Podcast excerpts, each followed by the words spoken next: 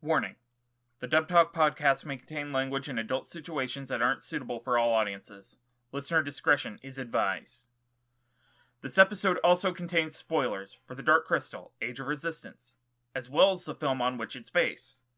Please be aware as you listen. And as always, views and opinions are those of the individual participants and do not necessarily reflect those of the Dub Talk podcast as a whole. One last note. We at the Dub Talk podcast would like to thank you for sticking around as long as you have.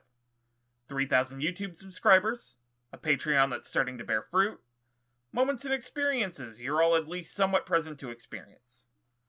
That's why we're trying new things, like the episode you're about to hear. If you like it, please let us know via comment or social media posts. It truly does help us make better content. So please, with that, get as comfy as you can as we transport you to another world, another time.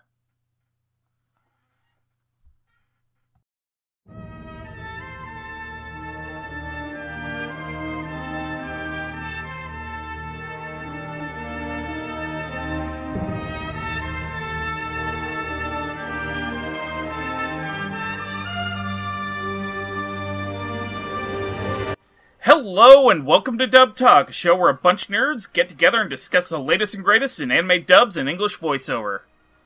Tonight, to commemorate our recent achievement of 3,000 YouTube subscribers, I have gathered myself a ragtag team of Resistance members in order to not do what we typically do on this show in a transparent attempt to attract something called a crossover audience? Ugh, I don't know. But here's a shocker, loyal listeners. We're not covering an anime dub today. Wait, we're not. What's You an didn't tell me anime? that. Uh, in fact, this is only a dub on a handful of technicalities. Technicalities. I love technicalities. Uh, tonight, the Dub Talk podcast ventures into another world, another time, to the vast expanse of voiceover with our review of The Dark Crystal Age of Resistance. Wait a Does second, I thought you told me this was the land of the lost. no, that's that's a different revival of a popular uh, late boomer, early Gen X property. Does this Netflix produced prequel of the 1982 cult classic have the right essence? Or will this ritual give you no comfort? Find out tonight in our show, our episode, our fate, the Dub Talk Podcast. Da da da da da da da da hmm. Hmm. da da da wow. I am your host this evening, Skek Roots, the Pugmaster. And joining me tonight are Skek Amon, the Dusty Song Collector, Hello. And Orzen the Gamer. Hello, everybody. I may or may not be dead right now. It all depends on what my body is telling me. Uh, so, obviously, from what I just described, this is a little something new we're giving a try. Um, obviously, there is a lot of crossover appeal in anime adjacent properties, and I asked, hey, you know, this is a thing coming up. Um, is it okay if I did an episode so that we could, you know, try out some new things? But. So here is a plot description courtesy of IMDb. Return to the world of Thra, where three Gelfling discover the horrifying secret behind the Skeksis' power, and set out to ignite the fires of rebellion and save the world. Which honestly doesn't amount to much, but basically, the Dark Crystal in a nutshell is you have this world called Thra, orbiting three suns. And you have this race of super intelligent beings called the Urskek, who convince the guardian of the world of Thra to basically let them use and experiment on the power source of this world. In exchange, they will give Agra the ability to venture out into the stars and the cosmos and the universe and see everything that there is to see. So she goes out on a journey, and the Urskek kind of mess things up a bit. In fact, things go so horribly wrong with their experimentations on the Dark Crystal. I'm sorry, it's not the Dark Crystal yet, it's the Crystal of Truth. Keep with me here. I know this is long. the the basic idea is that this is Final Fantasy and they drain the crystal and everything's dying. There we go. So everything on the world is dying, and by effect, the Urskek, who have fractured themselves into two separate beings, the Skeksis and the Mystics, by extension, are also dying. But they figure out a secret to cheat death. You see, the world of Thra has a group of people called the Gelfling. And the Gelfling are so spiritually connected to the planet that if you, you know, take just a little itty bit of their essence and drink it, you can extend your lifespan. So that's exactly what the Skeksis do, and that brings us up to the beginning of the Dark Crystal Age of Resistance. Now, I know the nature of the show is basically to name off the ADR crew and, you know, go over the basics of direction and script writing. It's a little complicated this time around. Because, in all honesty, we are really. I mean, it is a dub, but it also isn't.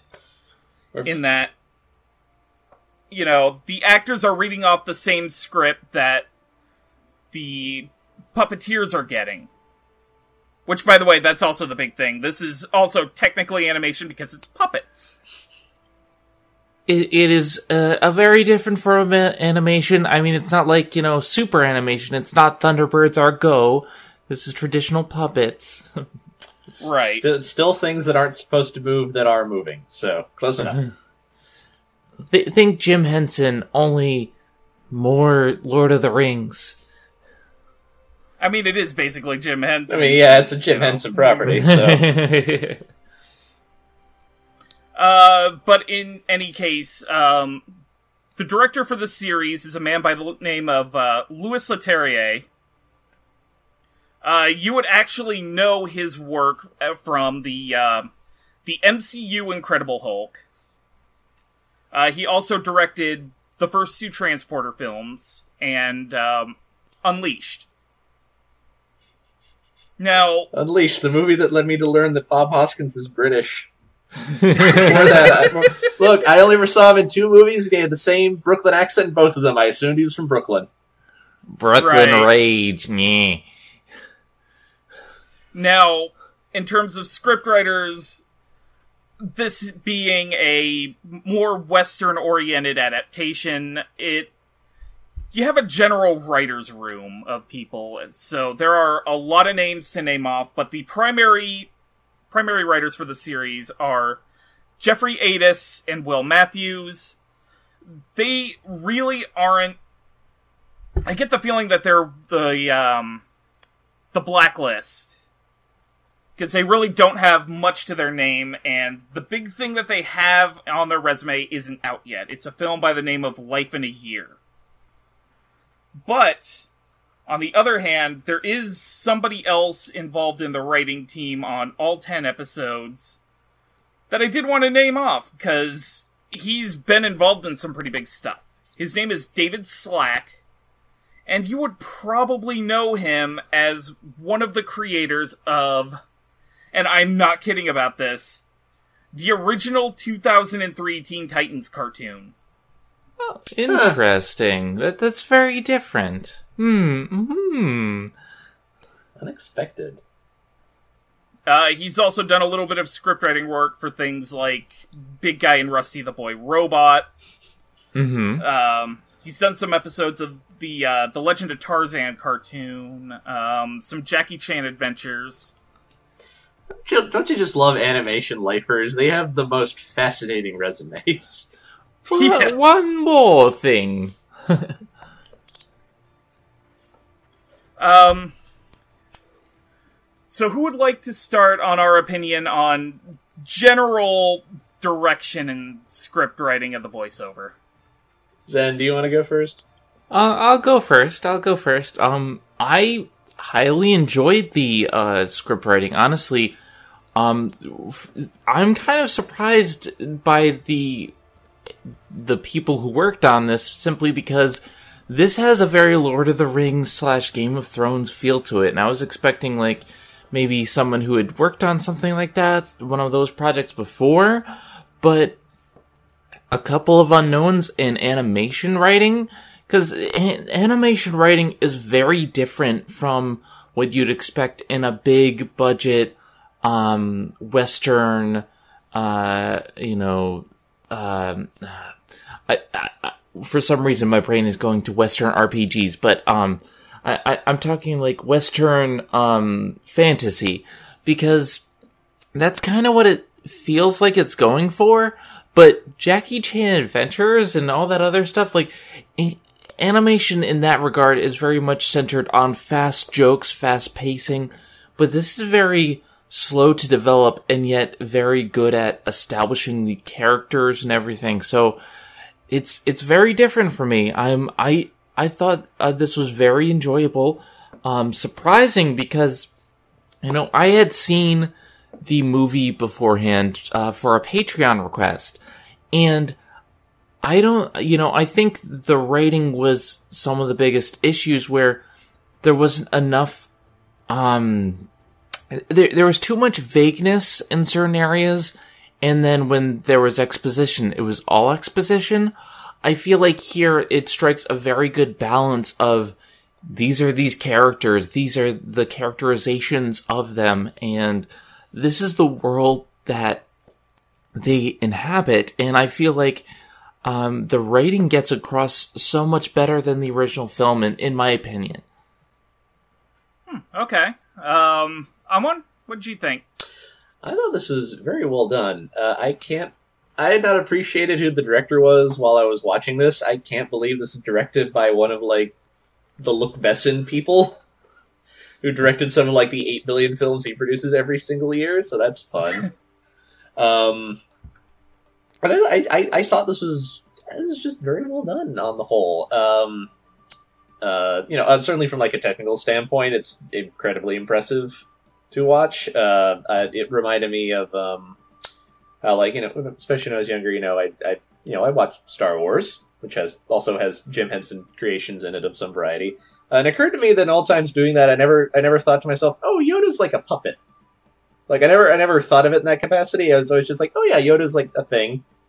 That's fine. And so that same thing, uh, that same feeling to it. I spent so much of it being able to appreciate the story and not thinking of the mechanics behind it. So that's great. Um, and, the right the writing felt also just felt very good. Um, in part just because I felt I felt it had it took advantage of kind of what I think is one of the flaws the movie kind of has, which is that the the the world of the movie feels very big, but the movie has to be ninety minutes long because it has to be released in a theater in like 1982 and hopefully make people money. Um, so it kind of has to be contained to a certain extent just for commercial practices. Um, and this, I think, take, takes a lot of advantage of the fact that it's like, no, we're we're like a mini series basically. We have ten hours to tell this story. We can, uh, you know, we don't need to like have exposition dumps. We don't need to have to rush. You know, we don't need. You know, we can we can take our time explaining what's happening, what this world's like. You can live in it for a while. Um, I think, especially coming from like you know some relative unknowns and all these like uh, you know, people who like obviously have a lot of work but are not necessarily working in this particular style of sort of, you know, kind of Britishy epic fantasy kind of thing. You know, like one of the other writers is um, what's his name? Uh, I'm blanking on it, Oh. but he was um, uh, I know him because he wrote a comic book series called The Middleman, which got adapted into a one season television show by ABC Family, which I was a big fan of.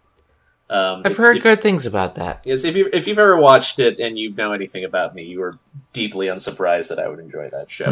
Um, But you know, again, like that's that's not that's not like the style of this show, but I think a, a this is a fun reflection of you know how TV often works in America, which we don't you know obviously we cover anime, we don't talk about that aspect of like um, you know, by being a TV writer, you kind of have to you kind of have to like improvise a little more sort of range and style. Um, just because like uh, who knows what you're going to be working on? You could be working on this epic puppet show um, that itself is um, a technically a prequel, but I also think um, it avoids the biggest problem I usually have a lot of prequels, which is you get you get bad prequels. They kind of feel like an inevitable march towards whatever the end goal is, and it's all very predictable. And this Mhm. feels this does a really good job of feeling like its own story. Like I can definitely see it concluding with the movie, but it you know it's it's going to be it wants to be interesting in of itself, even if that's even if it knows what its endpoint is going to be. It's also very good at poking fun at the original film. I, I noticed several points where they they made jokes about like certain things, like the the wings reference in the first episode. Um, Oh yeah. Hmm. and it's like it's it it's clear that these writers loved the source material and knew the source material when making this. Yeah, um, so, something I will I will point out occasionally is I do obviously Jim Henson himself did not work on this for obvious tragic reasons, um, but I thought the show did a very good job of feeling like an like a Henson production from back in the day, including the fact that like it takes itself seriously enough in the right way, but not so much that it cannot have a little fun, which I also think is important to the tone. Um, yeah, this is this is this is a really fun experience. I thought this was absolutely great. Okay. Um so in in terms of just the sheer technicality of the project um obviously this is a lot different from what we usually cover. Like a lot. Are you sure this isn't an anime? I mean, they they they they have some really weird creatures and in there's some magic and Like I'll I'll tell you though, this this definitely feels like a hundred, hundred fifty ish million dollar anime, more or less.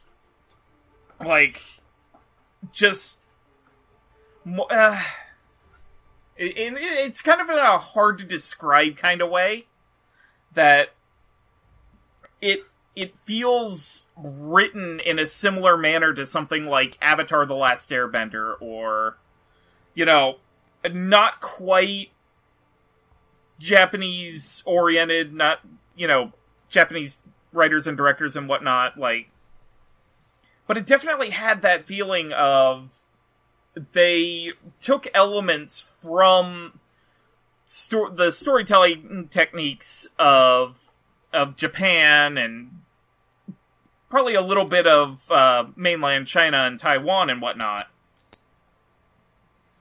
and kind of blended together with Western fantasy tropes and whatnot, and it, it ended up coming out a really beautiful product. And in terms of the uh, the dialogue of the show, it is really snappy, bantery.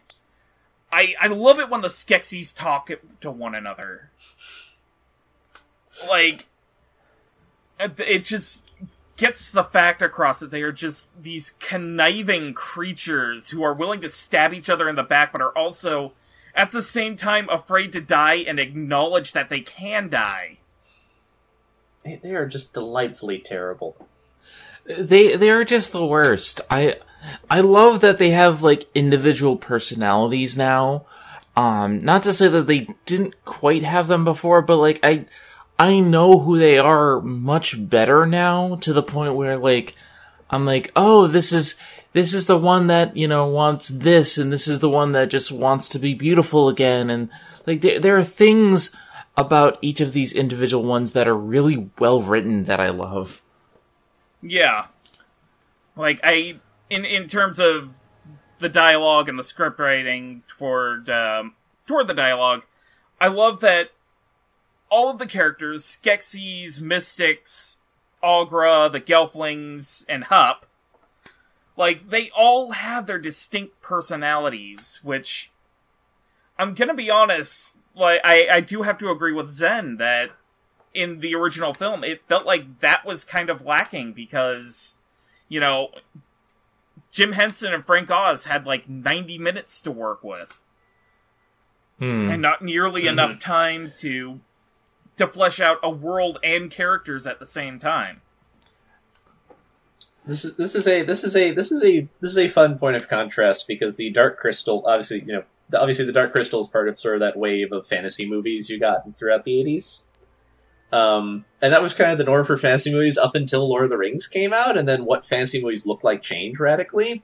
And this this TV show feels very much a part of that. And it's interesting, Hmm. and I, I think this calls to this credit of like a lot of those early ones. It's like they have to be short.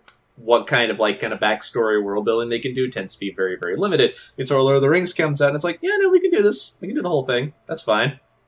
And then you get, you know, especially once you know those that that format moves to TV, it's like, yeah, no, we have we have ten hours. Like we can we can do this well and take our Mhm. time and and really put like the correct uh, you know emphasis and and pacing on it. And we're not, you know, we're not we don't have to be in a hurry if we don't want to. Um, I think the best comparison that I have for it is the Dark Crystal. I don't think was bad. It was very interesting, but it was like say trying to make something like Labyrinth, which was you know very much a child fantasy, and turning it into Lord of the Rings without the runtime. Mm, Mm. Yeah. It's like they clearly had ambition. It's just they the studio did not give them enough to work with. Yeah, and I mean, not to mention, there are entire documentaries on the subject, but like the Dark Crystal was plagued with production woes and like Not to mention that they studio coups and They had to fix a lot in post production because they wanted to make the Skeksis not talk. yeah, I mean, if that, I mean, I, I, I recall reading about like the the artist pitch was just like this is this is basically like the first really not a Muppet thing the Jim Henson Company had done since like the Muppets got big, and Lon was like, Jim, what is this? This is not Kermit. How what? How are we supposed to sell this to people? They're not even cute. These ones, I don't, these vulture things are just ugly. I don't know what you're trying to pull here. No child's gonna want to watch this. well, you see, I want to traumatize the children with with with this this this naked bird that gets stripped and has to seduce everyone else. yeah. Remember the Rainbow Connection? I want to do the opposite of that. There's no Paul Williams song here, Bucko. I, I want the crystal connection.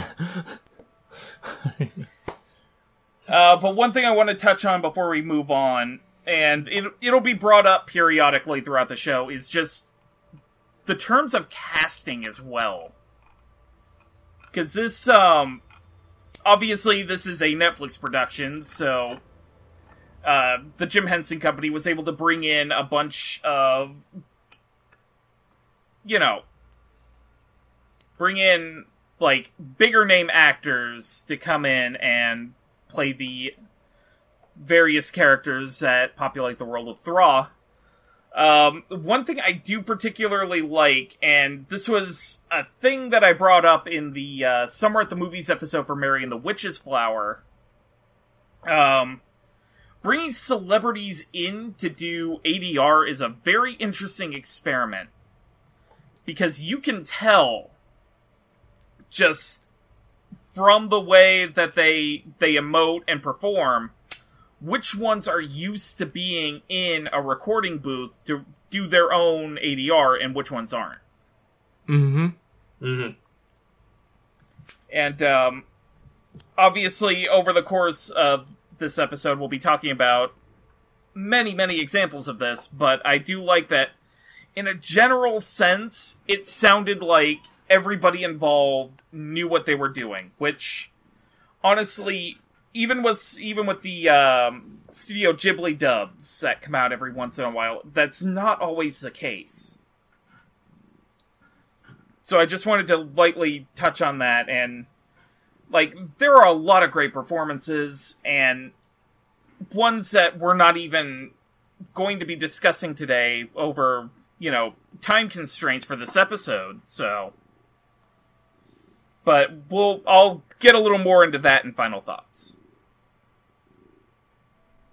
Uh, so we should move on to our first batch of characters. Um, our first group of characters will be the only two complete pairs of Skeksis and Mystics that we see through the course of the show. There are also sort of brand new characters introduced into the canon, though, from what I understand, they were also introduced in earlier attempts to expand the universe of the Dark Crystal beyond the movie, in graphic novels and books and whatnot. Uh, we have we have Skek Maul, who is referred to the other Skeksis with the title of the Hunter. He dwells outside of the castle of the Skeksis and just basically hunts things for sport. He worships the idea of death and is one of the few Skeksis who is actually shown willing like absolutely willing to kill one of his own in the beginning of the series. And we also have Ur-Va, his counterpart, the uh, the archer, who shows up in the beginning of the series to lead Agra on the path that she needs to go on to discover what is going on with the world of Thra and why it's all of a sudden dying. And our other pair is uh, Gra, who was formerly known by the Skeksis under the title The Conqueror, but had a change of heart when he discovered what the actions of the Skeksis were doing to the world, and he decided to meet up with his mystic counterpart and figure out a way to counteract what the Skeksis were doing. So he was given a new title of the Heretic. And his uh, his mystic counterpart is Urgo the Wanderer, who doesn't dwell in the Valley of the Mystics anymore, which is where the the Mystic people have decided to settle, and that's where you see them in the beginning of the movie. Uh, the two of them are basically the ones who set out to introduce our hero Gelfling to what they will need to do in order to end Skeksis' power. Uh, so Skek Maul is played by Ralph Ineson and is performed by a combination of Kevin Clash and Nick Kellington. Uh, you would know Ralph Ineson from such projects as the HBO docuseries Chernobyl. Uh, he was also in The Witch, the Harry Potter franchise, and From Hell. Uh, Ur-Va the Archer is played by Olafur Darri Olafsson. Uh, you would have seen him in such projects as the BFG, the How to Train Your Dragon franchise, uh, Nos4A2, the the new AMC series, and the uh, the Netflix animated series Hilda. Uh, Skek Gra, the heretic, is played by Andy Samberg.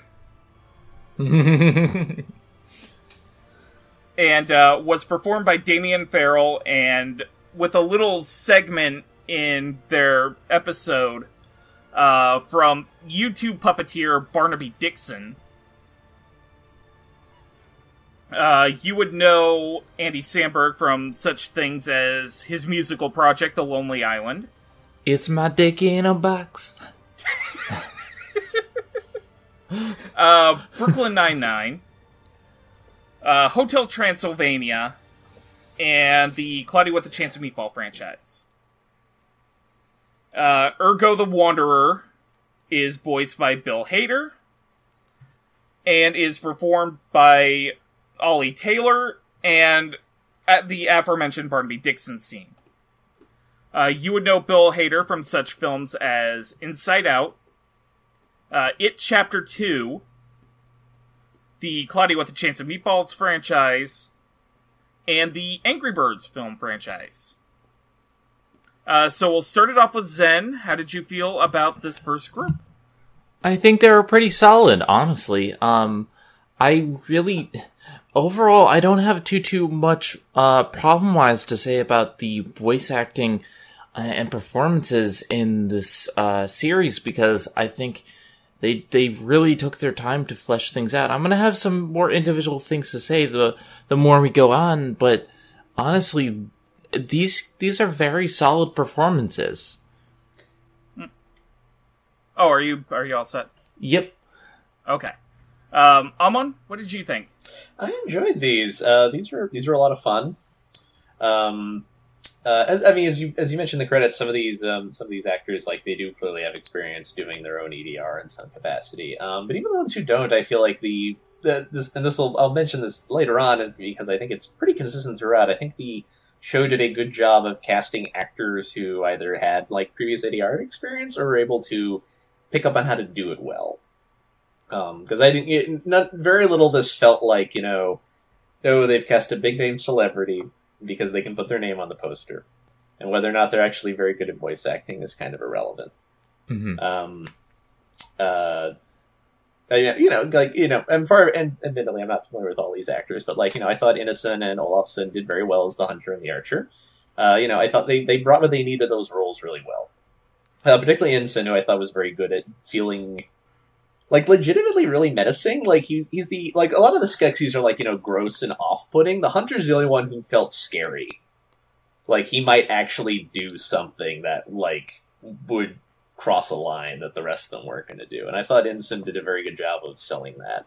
Mm-hmm. Um, and I can't believe we got a Dark Crystal TV series and Andy Samberg and Bill Hader are in it, voicing anybody. that because I, it's I, my I, skek in a box. You you you had mentioned you had mentioned that Andy Samberg was in it, and I had like prior to me starting to watch the show, and I had forgotten about it. And then when when he his character started to show up, I'm like, oh, who is this? And it's like, oh right, Andy Samberg is in this TV show. Um, I, I thought they were very entertaining. I thought, especially Bill Hader, who like I did not recognize at all. Like he's he's having a good year apparently. Um, and he, I thought, I thought the both of them together were like very funny and very entertaining. Um, I don't have a complaint per se, but I am like seventy five percent sure that Andy Sam, the voice Andy Samberg chooses, was clearly his Yoda impression from when he was a child. Uh, that he then got out of storage and re- no, look, look. I'm saying when he first shows up on that recording, the big stone guy has. I really thought for a minute, did they get Frank Oz for this? Is Frank Oz making yeah. a Morgan cameo in here? Like he, he, especially there, like he sounds pitch perfect. Like he sounds exactly like Frank Oz. Um, no, I, I, I thought they did a very good job of like clearly like playing off each other and like feeling like yeah, no, these are definitely like two people who found each other and have been here for. I mean, I, I forget what time frame like the, the sort of thing like they're them living out in the wilderness is on, but like yeah, no, um, these sound like two people who like they are they are they are more than anything like they're the two closest people like they're they're two halves of the same person. Um, and I thought that in particular like worked really well for them. It was just really well done, and not really not the kind of performance I was expecting from two SNL, uh, you know, uh, alums. One of whom I saw on tour this summer. He was very funny. nice. Yeah, no, it was a good show. And that's a that's a interesting thing to, to, to think about too, because like I didn't know it was Andy Samberg. I I had no idea because uh, most of the time I don't look up the casting, and mm-hmm. I I mean. I, I fast forward to the end of the credits and, you know, move on to the next bit because I don't want to usually be spoiled for these things. I couldn't tell that was Andy Samberg, and when you know when we learned about it, I'm like, oh, oh, oh, that like it's you it, it, let, us just put it this way. You would know if it was um say uh god what's his name? The the guy who plays joe on uh eh, who plays krunk in emperor's new groove. Oh patrick uh, warburton. Yeah you would know patrick warburton. But the the fact that you get a celebrity like say andy samberg and he does such a good job but you don't know it like it's it's interesting. It, it's very well done. Hmm. Um. So, I I had liked the air of menace that Ralph Ineson had given Skekmal from basically his first appearance, but it was the big fight in the fourth episode between him, Rian, and his father that was just one of those holy shit moments of the show. Cuz I I literally watched it transition seamlessly from man in a suit to CG back to man in a man in a suit and I'm just like God damn, this is some Thunderbolt fantasy shit right here. like that literally came out of my mouth, and that was how I pitched this show to my father. Because okay, on a little bit of a tangent, I do need to tell a little bit of a story. I had gotten my father into Thunderbolt fantasy by having just uh, thrown it on Crunchyroll one day, and he's not the kind of guy who would typically watch anime, but it drew him in because it reminded him so much of Thunderbirds. And rest is history. I actually got him to watch something remotely anime esque. Anyway. So I just I I really love the just like Amon said, he was the one Skeksis that you actually felt was capable of pulling off some was capable of actually pulling something off in terms of like the actual threat level he presented. And um Olafur Darri Olafsson as Orva, you don't really get to see much of him, and unfortunately, there are unfortunate reasons of the show for that. But I do like the one scene where he gets at the uh, at the sanctuary tree with Aughra, where he's trying to lead her to the path that she's supposed to take to dis- rediscover the Song of Thra, so that she can communicate with the planet again. And he's just issuing out these proverbs, and I like the one part of that I really love is when he shoots the arrow straight up and it lands on the ground and to to show her that the answer was the planet itself. And just the two of their interactions were were pitch perfect. Now, time to get to Andy Samberg and Bill Hader. Like uh, they give off the perfect air of like oh, how would I describe this? Old married couple. They give off the air of an old gay couple who moved to uh, Bakersfield to grow pot. Welcome to the odd couple in space. Like they open up a bed and breakfast in like Bakersfield, California, out in the desert, and they're just like growing hydroponic pot. Like that, it, it was it was absolutely perfect. They they bicker like an old married couple. I I love that Andy Samberg is like the really fast talker, and Bill Hader is sort of the very slow, like the sloth from Zootopia. and, you know, Heretic is getting annoyed at him and trying to finish his sentences. Like, Andy Samberg and Bill Hader just. They definitely give off the air that they, they get along so well. And a funny little anecdote I told in the uh, in the Dark Crystal group was um, the two of them are actually responsible for the the um, quote unquote voice of BB-8 because they were in the middle of a I guess from what I uh, from what I understand of the story they were on the either on the phone or out to lunch with J.J. Abrams and they were messing around with a phone app that was giving off beeping noises that just ended up giving J.J. Abrams what he needed for the voice of BB 8. So the two of them ended up in the credits of the movie. Astonishing. What a fucking reality we live in. What the hell? But yeah, the two of them are pitch perfect, and should a season two come of Age of Resistance, I would love to see more of them.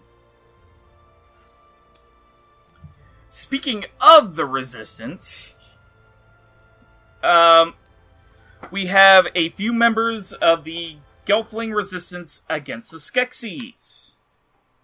Uh, first of all, we have Maudra Mayrin, who is known to the Skeksis people as the All-Maudra. She is the queen of all seven clans.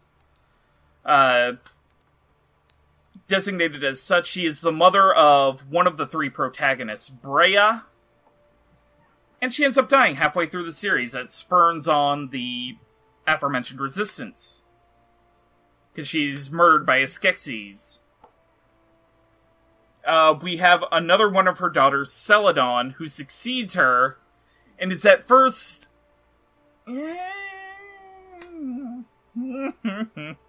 uh, she's unable to believe that the Skeksis murdered her mother, because they are seen as basically patron saints and gods to the Gelfling.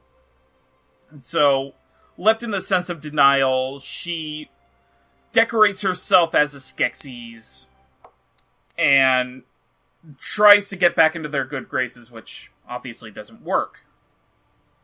Uh, we have Gurjin, who is another one of our protagonists, Rian's best friend and uh, comrade at arms in the Skeksis castle, because they were both working as guards before all this went down.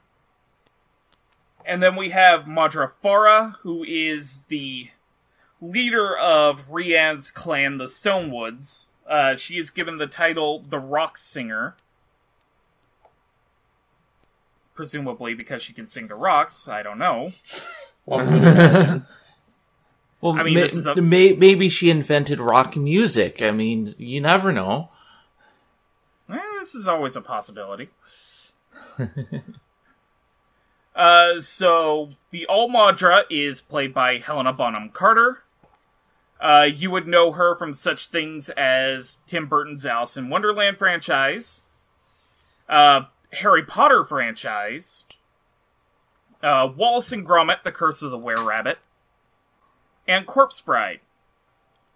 and many other things because Helena Bonham Carter is is is she's in, she's Tim Burton's go to.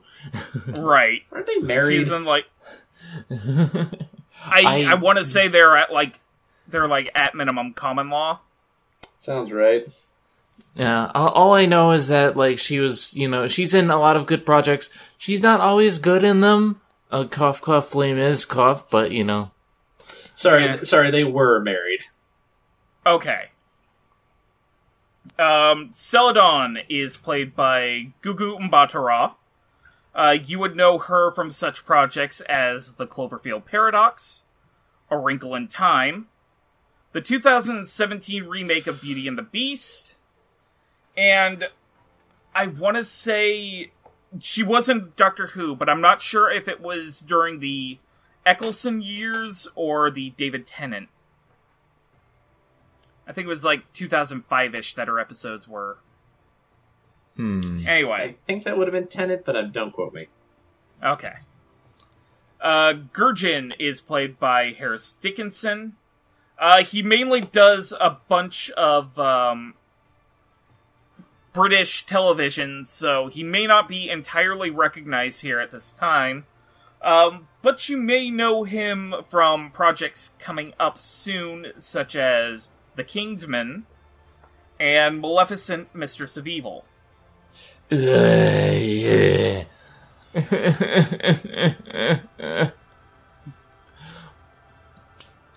And uh, Maudra Fara is played by Lena Headey. Uh, you would know her from such projects as Game of Thrones. Yeah, yeah, yeah, yeah. Go ahead, go ahead. Uh, she was also in Troll Hunters: Tales of Arcadia. Uh, surprisingly, um, she was the voice of the conductor in Infinity Train. And um, she also made a couple appearances in Uncle Grandpa as um, the appropriately titled Aunt Grandma. We're gonna get a lot of resumes like this in this show, aren't we? Re- really, it's more it's, it's more of a miracle there aren't more Game of Thrones actors in the here, just for the sheer number of people who've been on Game of Thrones over the last decade. It's Right. it's also very interesting to me because this feels very Game of Thrones in its structure. Um, I mean the way, and not necessarily the you know there's a bunch of kingdoms and blah blah blah, but more of the way they tie everything in together, the disparate storylines, and then we have montage at the end type of thing. Mm-hmm. Oh, and because I forgot to mention it before, um, uh, the All-Maudra was performed by Louise Gold, uh, Seladon by Helena Smee, uh, Gurjin by Dave Chapman, and Maudra Fara by Alice Dinnean. Uh, take it away, Zen. Um, so I I want to actually start with the with Gurjin first because I really like this performance. Um, uh, this this character um was was someone who I thought would uh be kind of superfluous in earlier episodes, but honestly, I really love the the performance that he gives. Uh, very much a uh deep performance, but also very uh lighthearted. Uh, so, someone that you you expect to be more serious, but really wasn't. Um, uh, let's see. As for uh the All-Maudra, I uh I do like this performance as well. Definitely carries herself, um, like her stature, but at the same time um you could you could say that you know she's not the the most likable person in the world um but she does what she has to. Uh Seladon yeah definitely the the the bitch of the group. Um I I, I can definitely get that um and uh, the rock singer um I didn't really get too too much from this character but I I think it was a solid performance Okay. Amon? Um, yeah, they- these are these are good performances. Um, I kind of resent saying Gurjin. Gurjin feels like a character who, like you know, would show up in the first few episodes and play a part there, and then kind of fade into the background a little bit and be kind of, you know, he's like a dude when things aren't super high stakes yet. And he kind of just becomes one of the crowd as time goes on. Um, but he stuck around. I, I, I liked what Dickinson was doing with him. Um, I feel like um, the Gelfling in particular, I feel like visually they less so with um, and um, Maudra Fara because of their design, but the Gelfling I think kind of read very much like Tolkien elves. Um, yes yes and, very, Yeah. and, and, and very, I, I feel like the the kind of lazy route would kind of be to lean into that, you know, the way elves are done in that style, where they tend to be very, you know, they're ethereal and they're very, um, like uh, inhuman in a certain way. They seem very standoffish. And I think a, a, a good thing I think the show did is even, you know, uh, you know, um, Marjamera and the All-Maudra has a little bit of that, but it's always very much like, oh, that's that, that's not a front, but that's kind of a a face she puts on because she knows she's in charge and she has to make the hard decisions. And there's something like they they never get away from being like, no, these are, you know, they're not literally humans, but they're people. There is a humanity to them. They have you know you know hopes and dreams and things stress them out, and they have to make hard choices that they don't want to make sometimes. Um, I think Gurjin feels like a good example of that. Like, there's something very grounded about him. He he has the air of like someone you would actually know, um, someone who would be your friend, even if you're one of the main characters. Hmm Um, and someone who will, you know, go along with you and then just decide, hey, I'm just gonna stay here because uh, I don't want to be part of this plan. Um, and I, I, I thought Dickinson did a great job of that. I, I liked, I similarly I liked what um, Lena Headey was doing with Mara Fadra, who was, you know, I, I think they do a nice job contrasting her and her tribe with the way that, um, you know, uh, Majamarans is, who are very much, you know, much more kind of like, you know, they look very stereotypically kind of, you know, high elves, you know, very clean, and there's a lot of like white, bright colors, and uh, Majafara's groups are much more, you know, grungier, lots of greens and browns. Um, and I thought she she sold that that aspect of it as well. She felt somebody who's a lot more rough and tumble, but you still bought as like, no, no, you're you're the queen, you're the matriarch of this society. There's a, there's a nobility, there's like a, a royalty nobility in there, even with that. Um, uh, this group, I really want to. I want you know the big shout out for me is for Helena Bonham Carter and um, Gugu Mbatha-Raw, who I think just turned in wonderful performances. Um, Carter, I think, really sells the like there, there's a stateliness to this character, but there's also just this this someone who clearly like knows the weight that is upon their shoulders and takes it very seriously, and is very much aware of like you know there's this bigger power struggle going on that I need to be aware of all the time. I can't just flake off and not everything is going to go great, but you know I got to make the hard choice. Um, we have a game of Thra, if you will. not wrong. That's good. That's good. Um, and, and and especially I think I think her interactions with the the actresses who play her daughters I think is exceptionally well done. Like she, it, it feels very, it is befitting of a, it, it's a performance befitting of a an actress of Helena Bonham Carter's um, stature in, in in the first place. Like this is clearly like, yeah, no, this is this is good shit. Um, and uh, Ra like really good at playing character who's just really unpleasant a lot of the time. Like Soledad, Soledad gets a little better at the end, but she is so very, she is so much bought into the Kool Aid that the Skeksis have sold to the Gelfling, um, and she's so good at hitting that, and just sort of her like, like her casual jealousy towards her sisters, who like she's so frustrated with because it's like you have, like you also have this. Why do you not care? Why do you not care about this thing that's so important to me? what is wrong with you? Um, and then, like she's, she's not a terribly pleasant person for a lot of the show, but um, I, th- I think she, I think um, Mbatha-Raw just does a wonderful job of hitting that. Um, she's that not like so unlikable, but like it, it's it just feels so authentic. It's like yeah, no, like I've like I've known people who like have these kind of relationships with their siblings, which often feels, especially from the outside, very like they're they're your sibling. Why why are you so like vicious towards them? Um, and she just she just puts that out there really well. Like these are all very good performances. I was very happy with all of them. Okay. Um. So yeah, I I think I'll start with Gurjin as well. Uh, to be honest, at the beginning of the series, I thought he was gonna be sort of a, a fair weather friend to Rianne. Oh, he very much reads like the guy who's gonna stab Rianne in the back in like two Yeah. episodes. Or But I- die, I- one of the two. that was the other thing. Like, he had numerous death flags at the beginning of the show, just hanging out there, and I'm I'm glad he stuck it out to the end. But I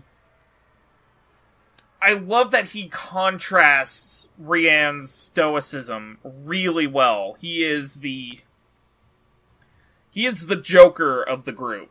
He he's not quite the comedy relief. That's that's elsewhere, but He's know. the Mark Hamill Joker of the group.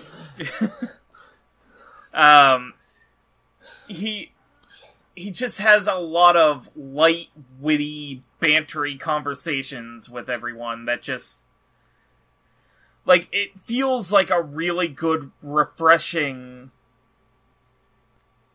It, it, it feels really refreshing after things get kind of heavy for Gurjin to just let off a one liner and just clear the air. And um, Helena Bonham Carter as the All-Maudra, I was really taken aback by the performance. And, like, especially right at the point where she's starting to realize everything that's going on and she's trying to rally her troops to resist the Skeksis. And then she has a conversation with Hup where he's trying to get into the the big Gelfling knight garrison, but he's he is of a different species, so it doesn't seem plausible. But she turns to him and she's just like, "Yeah, you could be a paladin too. Raise your spoon up high and be proud." What's a paladin? I, I think it's like a knight or something. They go to church a lot, I think. I don't get it. but it's just we'll we'll have more to talk about with Hup later, but like she just got the sense that she knows how to inspire the people around her. Which is about the opposite of what I could say about Seladon. But that's not to say uh, Gugu uh, performance wasn't any good, because it's probably one of the strongest of the show, just by sheer presence. She has to convey the fact that she is basically bought hook, line, and sinker on the Skeksis propaganda. She tries to manipulate her fellow Gelfling into more or less, even after she figures out why the Skeksis are asking for Gelfling to be gathered up, she is still with that up until the point where she is shown that not even the sacrifice of a few for the many is gonna work. And she's just dragged down to her lowest point before she decides, yeah, you know what? I'm gonna fight back.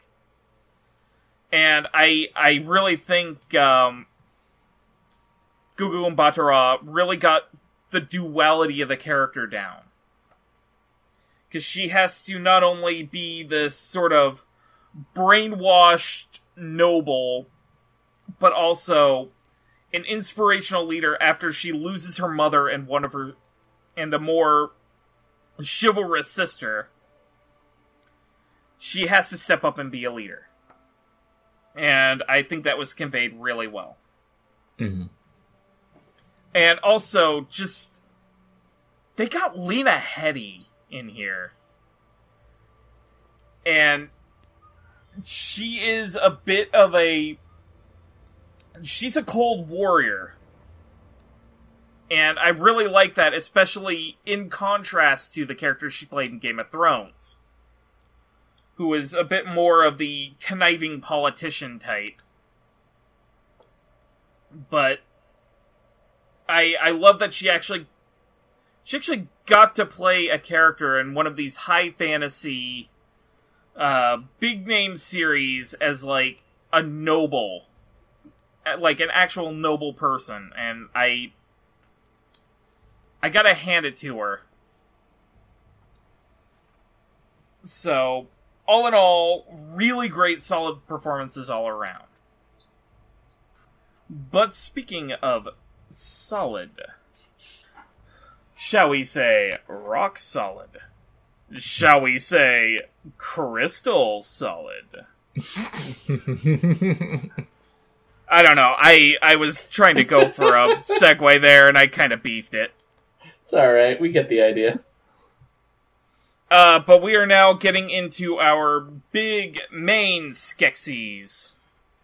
Uh, we won't be covering all of them tonight, just six.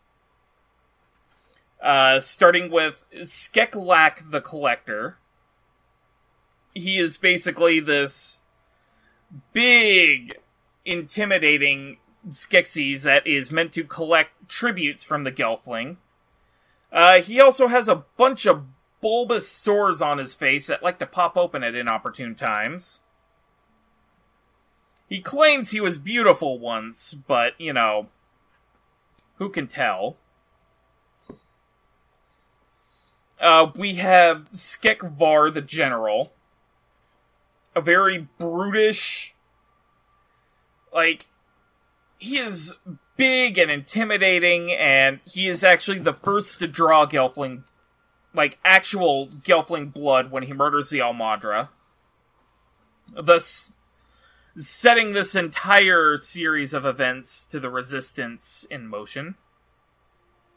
Uh, he's also a bit of an oaf and a doofus, and is very easily manipulated.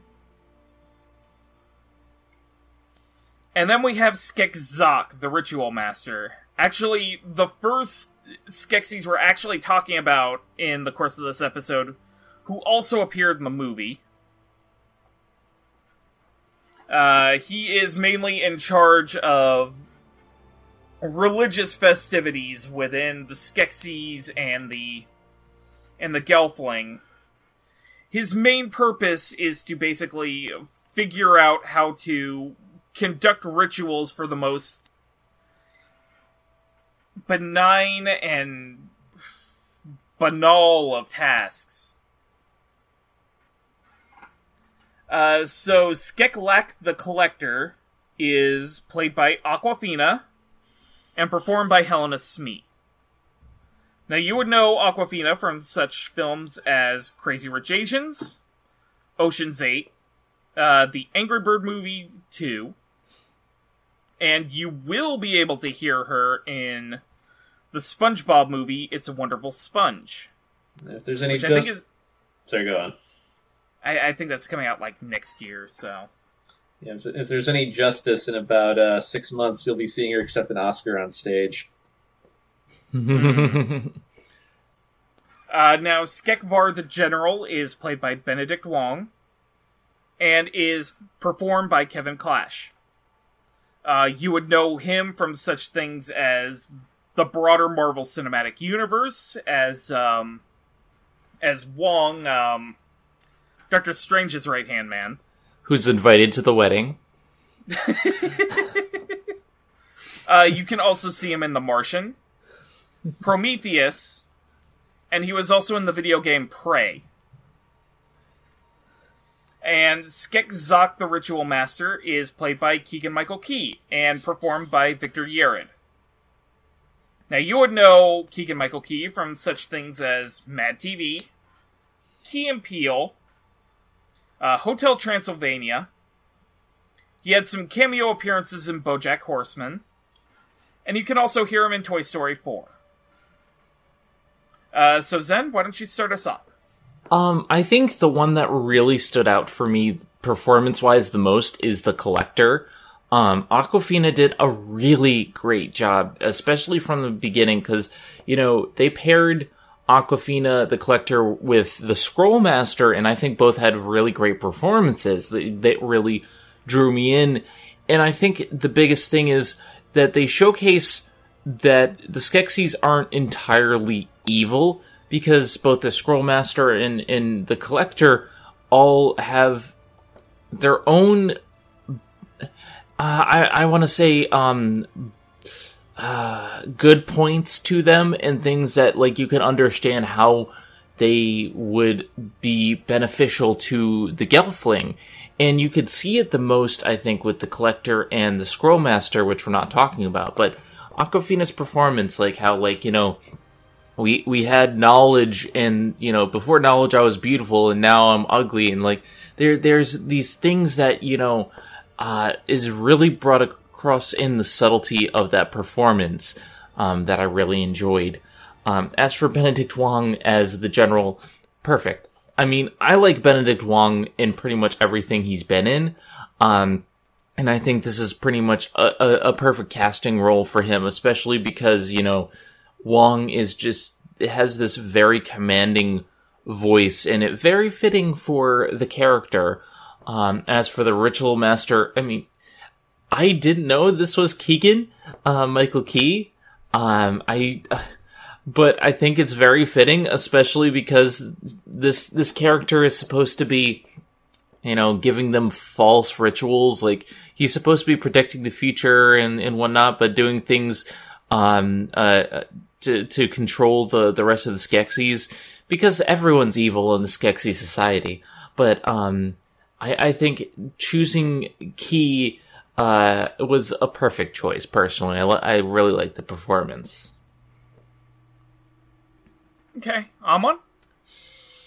Yeah, no, these are these are some great performances. Um, where do I start? Uh, I mean, I agree. Like, I, I did not pick up that Skekzok was supposed to be Keegan Michael Key. Um, I, I, I, I, haven't heard him do too much of his voice acting role outside of BoJack Horseman. Uh, but I have. He was a guest on the podcast, uh, the Thrilling Adventure Hour, the old timey style radio show, which I'm a big fan of. And he is always fun when he gets on there because he is he's good at projecting himself. um, uh, he's, he's just very fun here. He get he gets he gets that opportunity to like ham it up a little in just the right way.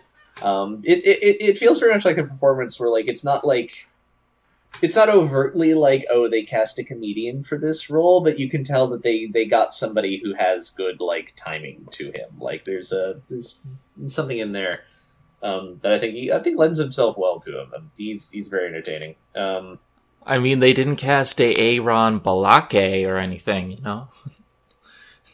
Don't know who that is, but I'll assume that was a funny joke. It, it, if, if you've watched the East West Bowl uh, or or anything that uh, Key and Peele has done, uh, one of their Ah, jokes is, you know, uh, one of the jokes is that A- Aaron Blake is, you know, someone mis- mispronouncing it as Aaron Balake. Ah, I see now. that is funny. Um, uh, Awkwafina is also a lot of fun. Um, she's she's probably one of the few people playing the Skeksis who, after I figured out who it was, I could I could kind of tell it was her just because she has a relatively distinct voice.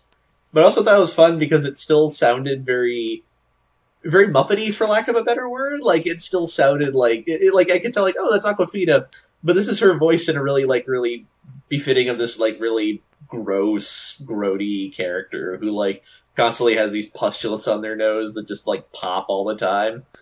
Um and she just sounds like she's having a blast frankly. Like i'm i'm spoilers i'm sad she blows up at the end i was kind of hoping we'd see more of her in the future which sucks but what you gonna do Yeah, it Um, happens. I know she was really entertaining, though. I'm, I'm, I'm, I'm, I hope she gets something for the farewell. She's really good in that too. Um, and I'm happy she got to play this part here, even if this will probably be the end of it.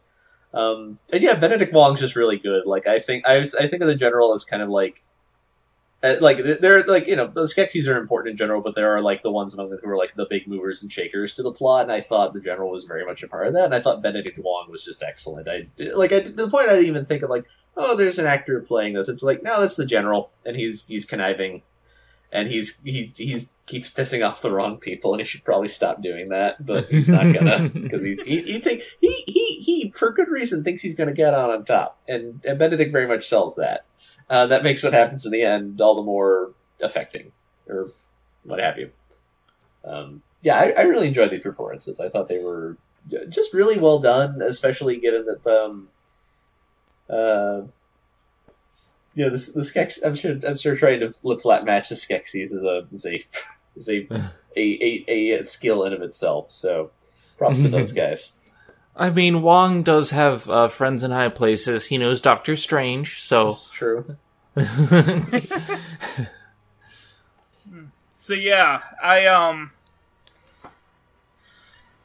it's really kind of a shame that Skekzok didn't really get to do as much as I expected him to when he first appeared in the show, especially seeing the announcement that he would be played by Keegan Michael Key. But I do I do really like that he sort of played him with that oh, what is the word I'm looking for? Um like there's a little bit of a false bravado to him. And um it was really interesting doing the research for this episode and looking into like the expanded lore of each of the characters and it turns out that, you know, the ritual master makes everything up just so that he can manipulate like not only the Gelfling but his fellow Skeksis as well. And that ended up playing into the movie where he was attempting to seize the throne and become the new emperor when the emperor dies. But I I just love how banal the character is as a whole. Like he's trying to make himself as unassuming as possible, but you can kind of tell that he's trying to make an angle for rising up in the uh, in the emperor's inner circle. And I I do have to agree with Amon that um, Awkwafina was a hoot as a collector. She just plays him with this childlike naivete. Him and the general are sort of. I get the feeling that they're sort of portrayed as the. Sort of the. I don't know. What is what is the term I'm looking for? Um, the duller bulbs of the Skeksis, let's say. Uh, they are not particularly bright, easily manipulated, and I I love that Awkwafina just plays around with her voice with the character and still kind of makes him a bit intimidating when he needs to be. And Benedict Wong as the general, just playing this big old lunkhead.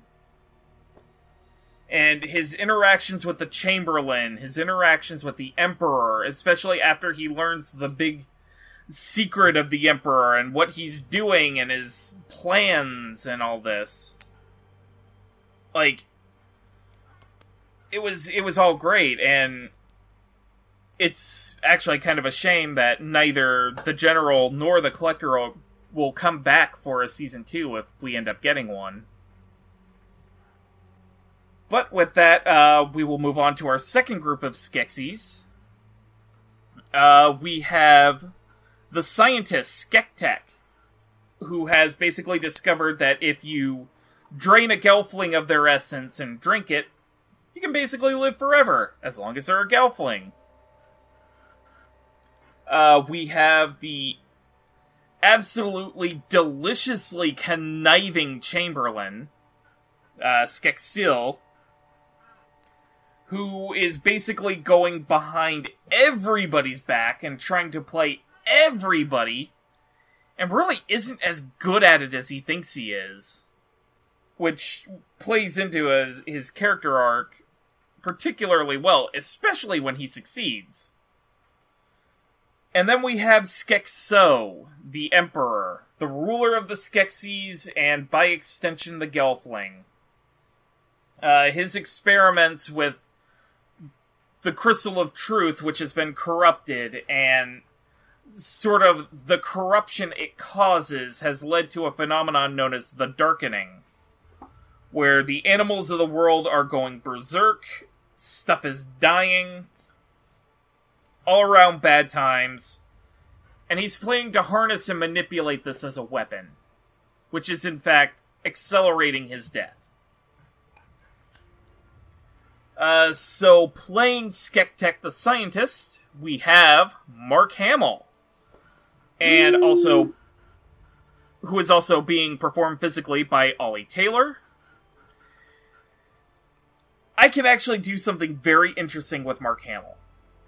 Mm-hmm. I could I could tell you guys, you know, he's Luke Skywalker in Star Wars. He's the Joker in Batman the Animated Series. But this is dub talk. I can actually name four things that he was in that came from Japan. Uh, you can find him in, I believe it was the Disney dub of Castle in the Sky. I don't think it was the uh, the streamline. That that is correct, I believe. Uh, he was in IGPX, the first Adult Swim co-production uh, with Production IG for anime, and that's how they became buddy buddy. Uh, he was in the Kingdom Hearts franchise. Uh, and also a little thing that you sadly can't get anymore in the US. Um, the original PlayStation 2 version of Yakuza, where he was Goro Majima. Yeah, Goro Majima. He he was also the trickster, the Joker, the the um swamp thing. He um he He's voiced like himself in the... an episode. He's like half the DC cartoon universe. It's great. There was an episode where he played like four versions of himself. yeah, right. like yeah, it was that one Justice League cartoon they put out like right before DC started their own streaming service, right? Yeah, there, there was a, a clip of that I saw. It's like, and he was voicing four different characters and tricking them. yeah, it's great. Mm. Uh, uh, Skeksil the Chamberlain was played by Simon Pegg and performed by Warrick Brownlow Pike. Uh, you would know Simon Pegg from Edgar Wright's Cornetto trilogy, uh, The Adventures of Tintin, the remake Star Trek films, and the remake Mission Impossible films. And Skekso the Emperor was played by Jason Isaacs and performed by Dave Chapman. You would know Jason Isaacs from the Harry Potter franchise, Avatar The Last Airbender, Star Wars Rebels, and you can hear him next. Uh, I forgot when next year, but um, he's Dick Dastardly in the new animated Scooby Doo movie Scoob. All right, You know- so now know, that I you know you know Roots, I think Jason Isaacs might be typecast. Still. Something about this resume makes me feel that. All right. I, I wonder. I, I, I, I- I wonder. yeah. Zen, why don't you start us off with the last of our Skeksis? Um, well, I have to say, I love Mark Hamill in the role of the scientist. I think this is perfect, perfect, perfect casting. And this is the only voice that, from the get go, that I kind of thought was like familiar. Uh, admittedly, I was wrong. I didn't get the Mark Hamill. I forget who I thought it was at first, but I knew it was very familiar. And I'm just like, oh, what? Oh, yeah, I thought it was, um, God, why why can't I remember the, the guy who plays the Green Goblin in Spider Man? Um, oh, okay. Willem Dafoe? I thought it was Willem Dafoe for some reason. That's what I thought at first, and then I'm like, I, I know it sounds familiar, but it's like, no, it's Mark Hamill. Like, oh, okay. But I think this Mark Hamill, Mark Hamill is very good at, at playing a character who is conniving and evil and scientific. And I mean, we've seen this before when he plays the trickster and um, a lot of the other DC villains. This is a character he's perfect playing, but he doesn't just play it the same way that he does other villains. He's not playing it as the Joker. He's doing very different things with it. And I, I love that he's able to have a range while still having a similar type of performance, if that makes sense. Um, as for the Chamberlain, I've always liked the Chamberlain. The Chamberlain was probably my favorite character in the movie because he actually had a character. Um, but I think the Chamberlain does really, really well. Simon Pegg does a great job of just like playing everyone, uh, trying to play everyone for fools.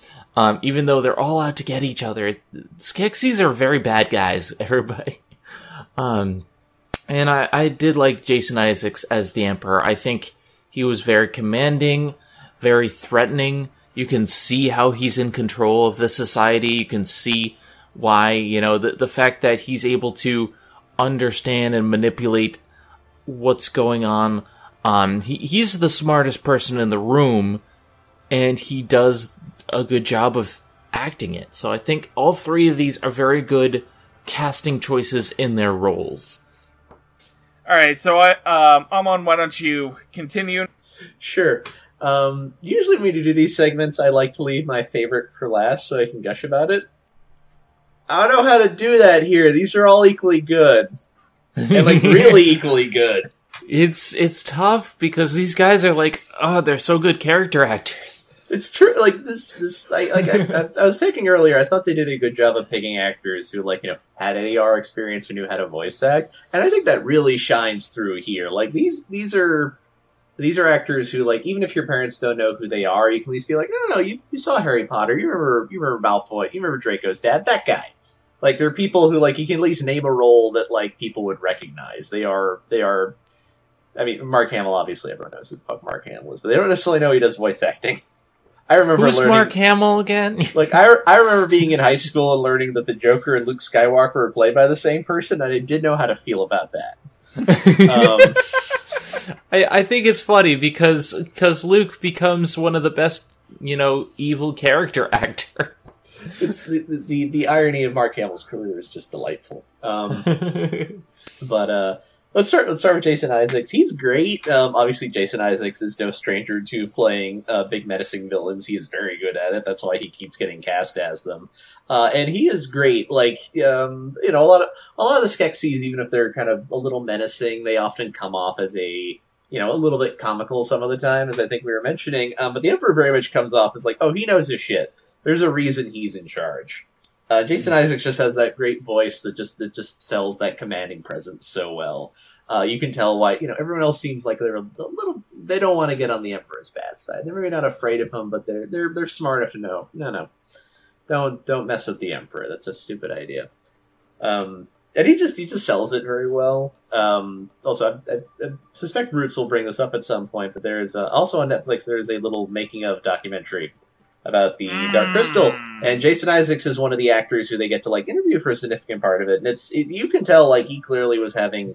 Uh, he was like really impressed by this production and clearly was proud to have like played a part in it. And I think you can you can hear that in his performance. Like he's clearly like he is not this is not one. This is not somewhere they got some big name actor and he's gonna like phone it in a little bit for a paycheck. It's like no, no, I'm gonna use all that pathos that I can muster for this character because it deserves that.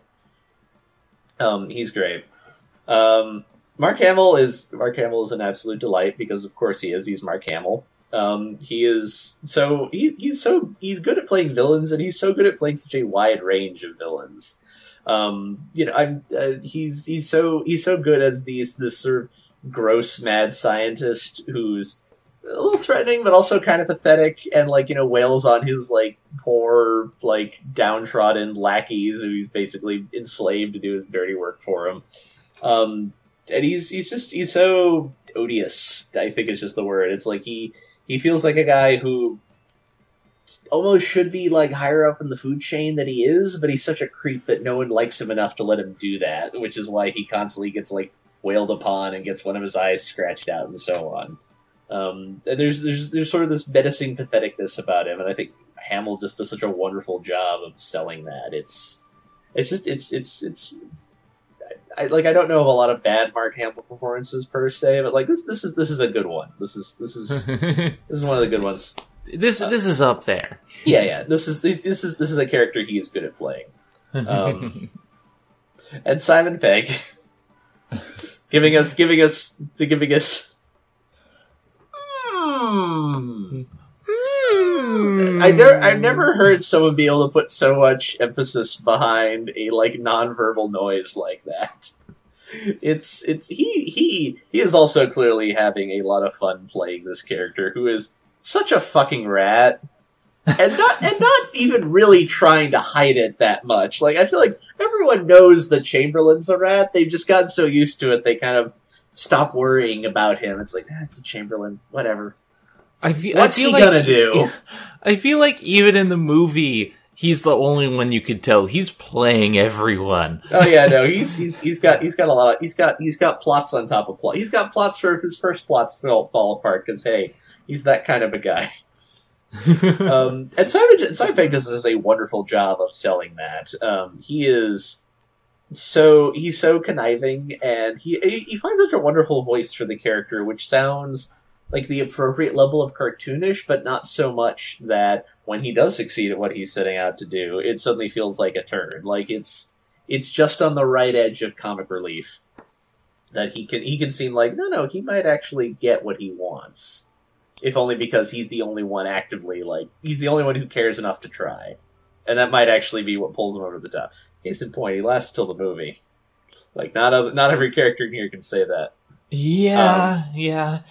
and he Simon Pegg's just he's just so much fun in this it's it's it's just wonderful I love it so much it's, this is there like I want this to get a second season in general because I think it's like a really great show with high quality production and so on. But I, uh, to a certain extent, they're also just performances I want to hear more of. And Simon Pegg is definitely up there. He's great. I think in terms of like just the series overall, I think the good thing about it being a prequel is that there's so much that they can do with it. I want to see more, but I, I think that they, they gave themselves a position where they could do more. Yeah. Mhm. Absolutely. I'm So, so these three performances are just absolutely chef kiss. I just love that the Jim Henson Company found three character actors that could not only pull off these three conniving little shits, but also chew the scenery, spit it back up, form it into a general ham handshake, give it a nice little roast at 350 degrees for about mm, 35 40 minutes, and then just eat it all over again. like um Mark Hamill's Skektek like he's very clearly sees himself as the smartest man in the room, but he can't read a room. Mm-mm. I just love the in the final episode every every other one of the Skeksis had gone off to battle and he was stuck left behind to experiment on a bunch of creatures see what he could do to make like an army of loyal soldiers. But that means he's stuck in the castle. He can't go out into battle and he's pissed off about it. So what does he do? He sits in the Emperor's throne and berates every servant around him. And it's pr- and he probably has one of my favorite line deliveries at that point of of Skektek, which is just I am the most abused creature in all of Thra. and he's just shouting at everybody at at podlings at the two I I forgot what their their species was, but the guys with their mouths sewn shut. Mm-hmm. Like he's just yelling at everybody around him, and it's just this beautiful little moment of ham. And Ha- Simon ham Pegg- from the Hamill.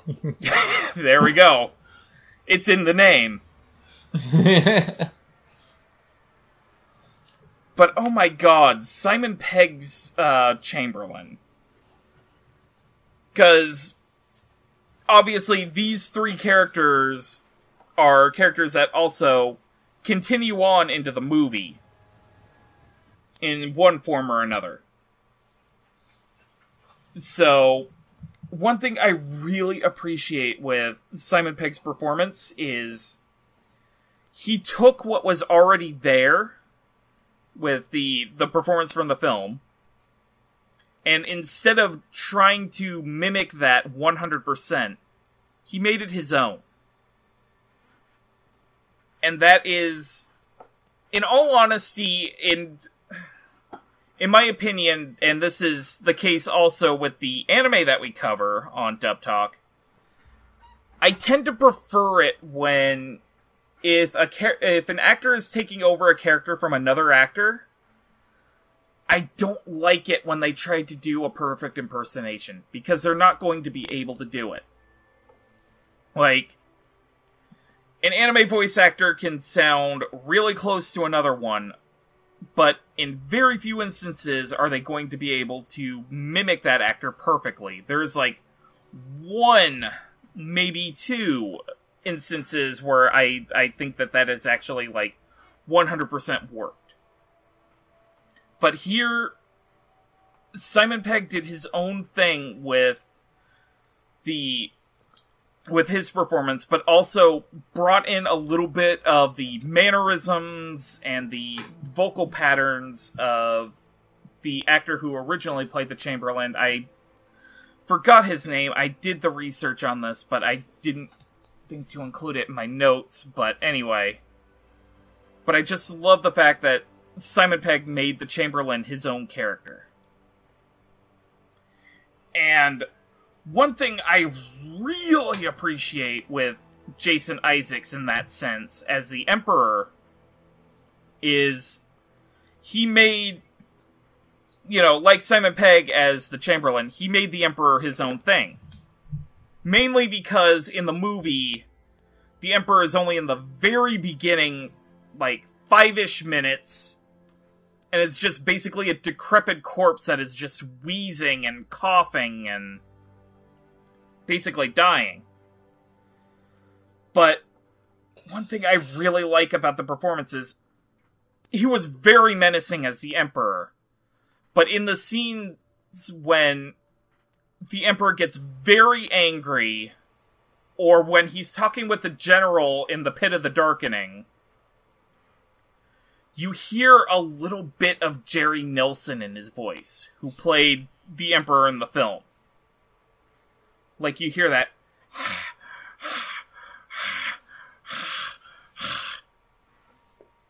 and the sort of pained wheezing speaking that jerry nelson used to portray the emperor dying.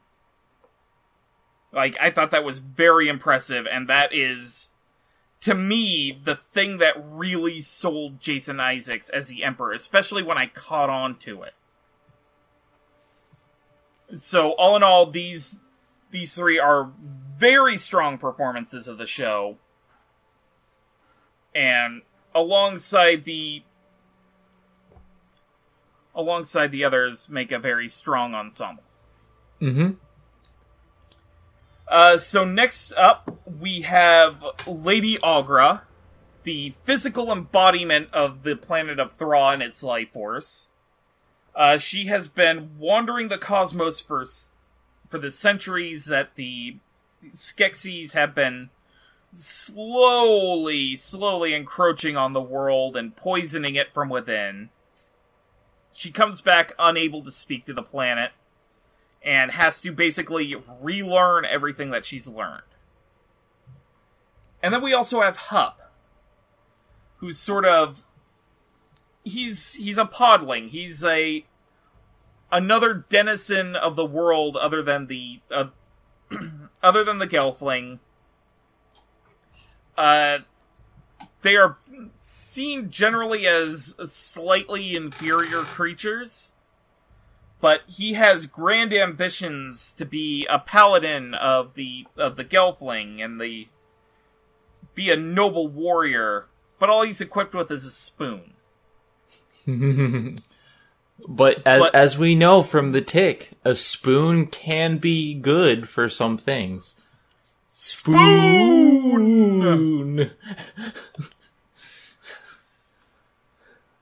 but um he has a very big heart he's he develops a very strong friendship with the third protagonist of our series deet and he unfortunately gets shoved to the wayside for the last two episodes but you know always room for a season two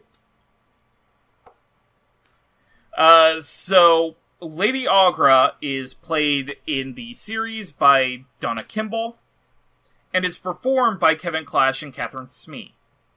Uh, Donna Kimball, you might have heard from such things as the Happy Time Murders, the Amazon remake of Sigmund and the Sea Monsters, uh, Greg the Bunny, and Sid the Science Kid.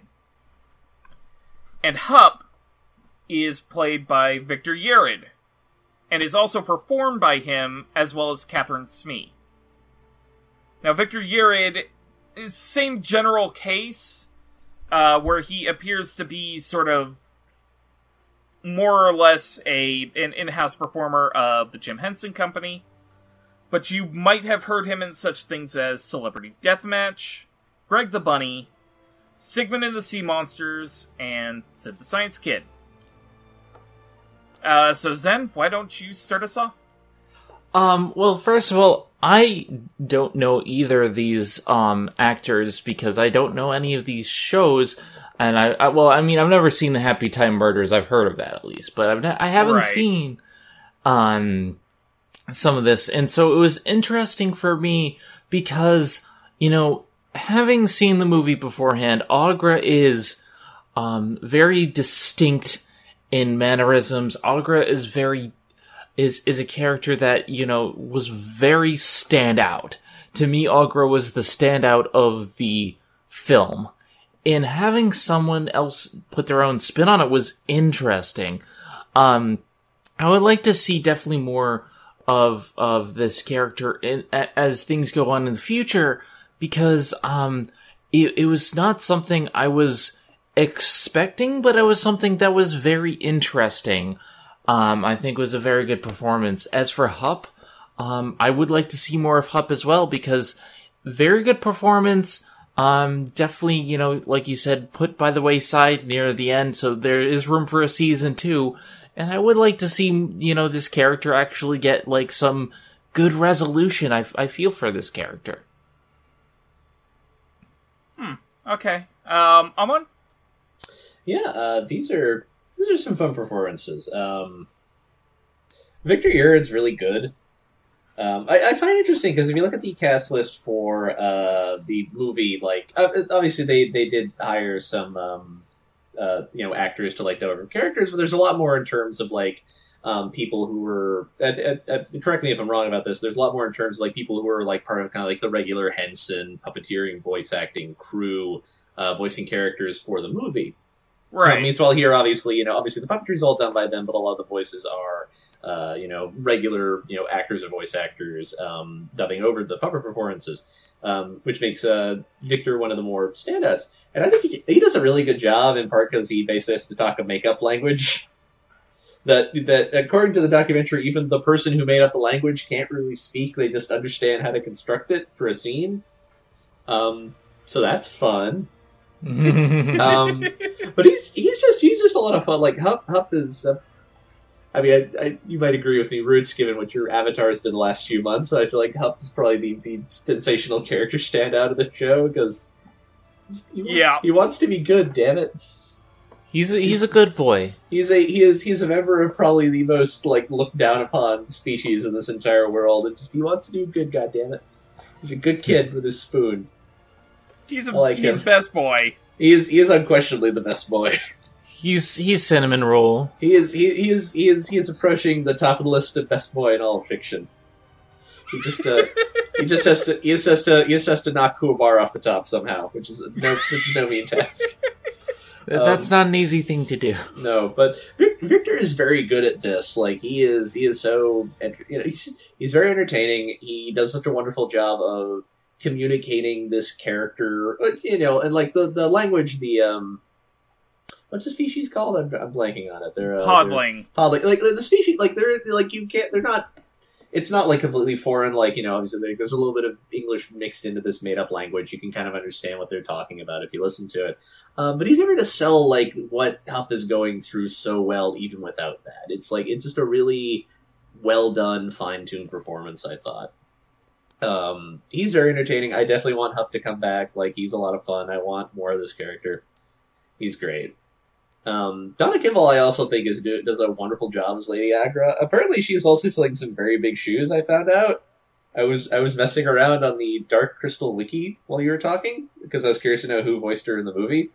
Um, on the Dark Crystal wiki, which mostly just concerns like what they're doing with the movie, they note that she had a 25 year professional relationship with Samuel Beckett. If you're not in the theater out there, he wrote Waiting for Godot. He's that guy. Uh, is considered like one of one of the foremost interpreters of his work. So like she Donna Kimball is stepping the name into the shoes set by like a big fucking name theater actress. And I think she does a wonderful job in this. She is excellent as this character. It is so pitch perfect.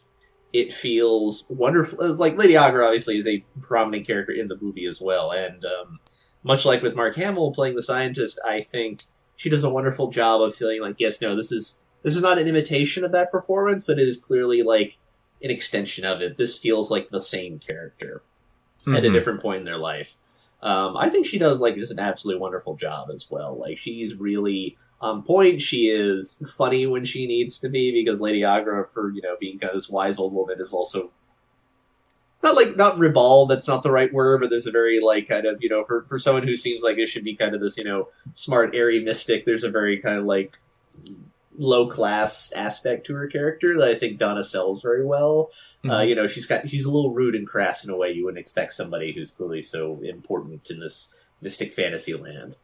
Um, she she's just she just gives such a wonderful spot on performance. It, it, this this feels like one where if you had told me if you lied to my face and said that this was one of the instances where the primary puppeteer for this character was also the voice actress, I would have completely believed you. It's like it feels that succinct and like you know in one, like it is with um, Hup, who I think you can tell. Like yeah, no, this is this is a character being voiced by the person puppeting them. Mm-hmm. Um, it's just a really yeah. it's a really well done performance. I like it a lot. Yeah, so um, I think I'm gonna start with uh, Lady Aughra because I have a little more to say about Hup. Um, I like Amon said, I I really like the fact that um, Donna Kimball played her as an extension of what came before, as opposed to completely trying to imitate it. It definitely feels like she is trying to play a younger version of Lady Aughra, and she definitely has that she has that really funny sarcastic sense that uh, the original actress that I'm I'm blanking on the name but um like in the movie Aughra was just sort of this she would help you but you got to figure out like all of it yourself. I she's only going to give you the first step. And then she's going to be completely rude to you to get you get out of your house and go on your adventure and leave me out of this. And I I really love the fact that she sort of played into that level of just like She's Like- crass. there we go. Yeah. But um she she plays into the crassness of the character really well. Um my favorite particular scene, as I mentioned before, was her interactions with the archer. Where after he fires the, the arrow straight up and it lands in front of her to tell her, like, hey, just try and talk to the planet again. Um her retort was, you know, you could have said that a little more succinctly with a lot less walking. And I think that encapsulated the character very well. She um she's trying to get back into the rhythm of things. Cuz she is she's basically been astral projecting for about a millennia. And she comes back to find you know, the new tenants of her planet kind of trashed the place. She doesn't necessarily want to kick them out, but she wants to, you know, stop them from wrecking her place. New tenants are kind of assholes. They're really awful. They don't pay their rent on time. Uh, but that also brings me to um, to Hup, who is probably my favorite performance of the show, just because, like, especially after seeing the Crystal Calls and hearing Victor Yerrid talk about how he portrayed the character, how he how he was basically the one who ba- who kind of figured out the personality of Hup as he went. And like you could tell that he has lived in this character. Which is a very hard thing to do when you're basically holding the character up about three feet above you. But um it, the the physical performance was great. Um, he also like you really get the sense of his naivete and just his general desire to just be a good boy. Like it's it's wonderful his performance, especially like one of my favorite scenes of him is they've been crossing the desert and they get a ride on this giant flying manta ray creature. And they finally land, and it turns out Hup gets airsick. So it's the start of like episode seven. The the main title card just popped up and disappeared, and you just see Hup by a rock throwing up. and you know the the characters around him are just remarking you know that's a lot coming out of him for such a little podling so Dude. so Deet goes up to him and asks if he's okay and he just replies with three words in the kind of tone that's like same dude same and it's just hup want die. And then he leans over and continues to throw up. And it's just like, yeah, that's it. That's the millennial experience right there. But in particular, um, there were also a, a couple of other great scenes. Um, Deaton Huppin's Stone in the Wood is another great standout for him. Where Deet is of a subspecies of Gelfling that, you know, the other the other clans haven't seen for centuries, so they assume it's wiped out and they think very little of her. Uh, so a group of soldiers is giving her a hard time, and Hup stands in the way, and he's like, "No hurt, Deet." And uh, it, it, it's just the whole thing is just great. And he sings at points. He he jokes around. He has they wrote an entire language for the podlings and Victor Yerrid knew more about it than the guy who wrote the language. That should tell you something. So, both Donna Kimball and Victor Yerrid did very great jobs with their characters. Solid thumbs up all around. Uh, so, last up, we have our three protagonists. Uh, Rian is part of a noble family of Skeksis' powerless guards. Um, he learns of the evil of the Skeksis draining Gelflings when his betrothed ends up getting taken and and basically drained. And the entire first half of the series is him trying to find the bottle of essence that she became and protecting it. Which she ends up being drunk by the uh, by the Chamberlain. Bit of a dick move right there. Mm-hmm. Uh, we have Brea, the daughter of uh, the All-Maudra, who has to watch her her mother get stabbed by the general.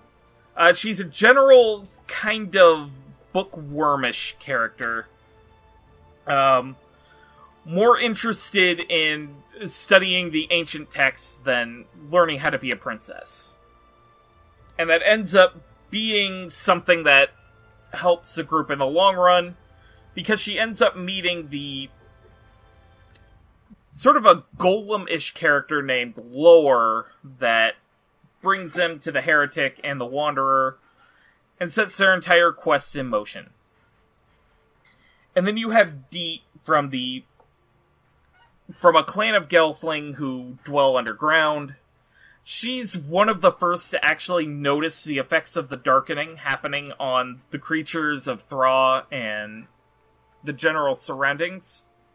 So she's on a quest to warn the All-Maudra of what's going on. And along the way she meets uh, she meets Hup, and that basically forms our little Fellowship of the Ring here. Uh, so Rian is played by Taron Egerton and performed by Neil Sterenberg, who we actually mentioned before because he is the voice of the Scroll Keeper. And I think he also performs them as well. Anyway, uh, you would know Taron Egerton from such things as The Kingsman. He played Elton John in Rocket Man. That I, I feel like just naming out Rocket Man isn't enough. Like, he was actually playing Elton John in Rocket Man. And if that doesn't get, like, an Academy Award nominee next year, I'm gonna actually, like, flip a table. It, We, if it doesn't win, we riot. if it doesn't get nominated, we'll riot. That's that's absurd. Um, Brea is played by Anya Taylor Joy, and played by, um, I'm sorry, and performed by Alice Dinnean. Uh, you would know Anya Taylor Joy from such films as The Witch. Uh, she was in Split and Glass. And uh, she was also in The New Mutants, if Disney can actually, you know, figure out a release date for that. They better wink, fucking wink. Give me my goddamn horror movie. Uh, so Deet is played by uh, Nathalie Emmanuel and performed by Catherine Smee and Becky Henderson. Uh, you would know Deet from such films as uh, Game of Thrones. Uh, she's been in the Fast and the Furious franchise since Furious 7. Uh, she's in the Maze Runner franchise, as well as the Hulu series of Four Weddings and a Funeral. Uh, so Zen, why don't you start us off? Um, I really love these three performances, and uh, for the main characters, I think uh, they they have a lot to work with, um, and they perform these n- subtle nuances very well. And I think the biggest thing for me was Rian. Um, in the very first episode, you know, where you get a feel for his character, where he's very happy-go-lucky, he steals food from the podlings, and you know, he's doing all this stuff, but he wants to prove himself to his father, who's the captain, and you really get across the subtlety of his performance. Happy-go-lucky, wants to prove himself, but really in love, and then it comes to a head when his fiance is killed, and like there's a lot of subtlety in this performance that I really enjoy, in his his uh, character arc throughout the entire series is is wonderful. Um, and uh, honestly, Taron Egerton does a great job of portraying these wide array of uh, emotions that he goes through. Um, I loved this character from the very beginning, and just seeing what you know the performance just adds to it. Um, as for Brea, uh, Brea was my favorite of the three from the get go, simply because I love how she's uh, more interested in book learning and she's the one questioning everything. And you really get across in a performance that she's just like, but, but why? But why though? Like, why are we doing this? And her, her conflict with the All-Maudra is wonderful. Like, I loved just from the first episode where she's just asking her mother, but why can't we give, why do we have to take the tithe from the people if they, if their land is, you know, not giving us crops? Like, we have enough and it just her energy and her performance is really well done. Um, and as for Deet, I think Deet did a good job of of performing the soft nature of the character because you know she's the underground race. She's more communicating with animals than the rest of them, and she's she's very much one of the characters who's supposed to be soft performing um, and and very kind, and that really gets across in that performance. I like all three of these characters are wonderful. Okay, um, Amon. Yeah, no, these are these are great performances. Um, where to start? Um, that's a good question. These are these are good. I'm happy these are the leads. These are some good strong performances to to rest the uh, you know rest on uh, rest your show on. Um, start with Deet. Um, I thought Emmanuel was just really, just really good. Um, Deet's an interesting character in that she is, you know, she she is a Gelfling. She's kind of part of this society, but she's from a tribe who are a lot more isolated. And there's, the, I I felt like she did a. There's this one. There's very much the sense of like she is she's a part of this world, but she is a little removed compared to like everyone else who lives above ground and like you know you know this world they're in is just kind of their day-to-day life. And for her it's kind of this slightly weird alien place which is probably part of the reason why she spends half the show running around with a podling um, who's also you know a little bit of a misfit and doesn't quite know what he's doing. Um, and she's gives a, she gives a wonderful performance of someone who's very like bright and like curious by nature but also um, not like naive, but just kind of like unworldly, just because like you know she's been living underground with her people for who knows how long. Um, you know, so the the minutia of above ground society is not something she has to deal with on a regular basis. So that's kind of a learning process for her. Um, but she's she just has just this wonderful like authenticity. It feels very real and like grounded when it needs to be. I just really enjoyed it as a. It was just a good performance in kind of a way I almost have a hard time articulating. It just felt very natural. It felt like this is this is the way this character would act and behave in this in these scenarios. I, I really I consistently enjoyed it a lot. Um, uh, Taylor Joy is also just really good as Brea for kind of similar reasons. Like she is this uh, character who like just you know has has all these things she wants to do that aren't really the things that are sort of expected for her, and there's just her frustration of like why can't why can't we do this? Why do we need to do this one narrowly defined thing over and over. Why can't we like shift around? Why can't we have other options? Um, there, there's a, there's a very nice sense, especially in the scene where she's acting opposite um, Helena Bonham Carter of like uh, both like it, it, it, very much sells like you know oh these two like you know their their mother and daughter their family like you can feel that relationship behind their performance um, and also I think kind of the sense of like she is she she sells the idea of like she has like she's not flighty or anything like she understands the importance of what's going on she just doesn't you know her, in her mind it's not uh, you know, there's no reason to be so strict about it. There's there's very much a sense of like she is as much as sort of you know regal and royal as her mother is. It's just it's taking a much different form. And I like the way that um, I thought Taylor Joy kind of put that into performance really well. Um, she feels like somebody. It's like, yeah, this is somebody who could be a queen of a society, even if be a very different queen than kind of what this, uh, you know, this world kind of expects of someone in her position. Um, and I was I was really impressed by Taron Egerton. I kind of feel like if there's a performance in here that felt like it could have been stunt casting and fallen on its face, I feel like it would be him. Um, just you know, he was in Rocket Man. He he feels like he's kind of like one of the hot actors of the moment. Um, but no, I thought he did a really good job. He felt very he felt very natural.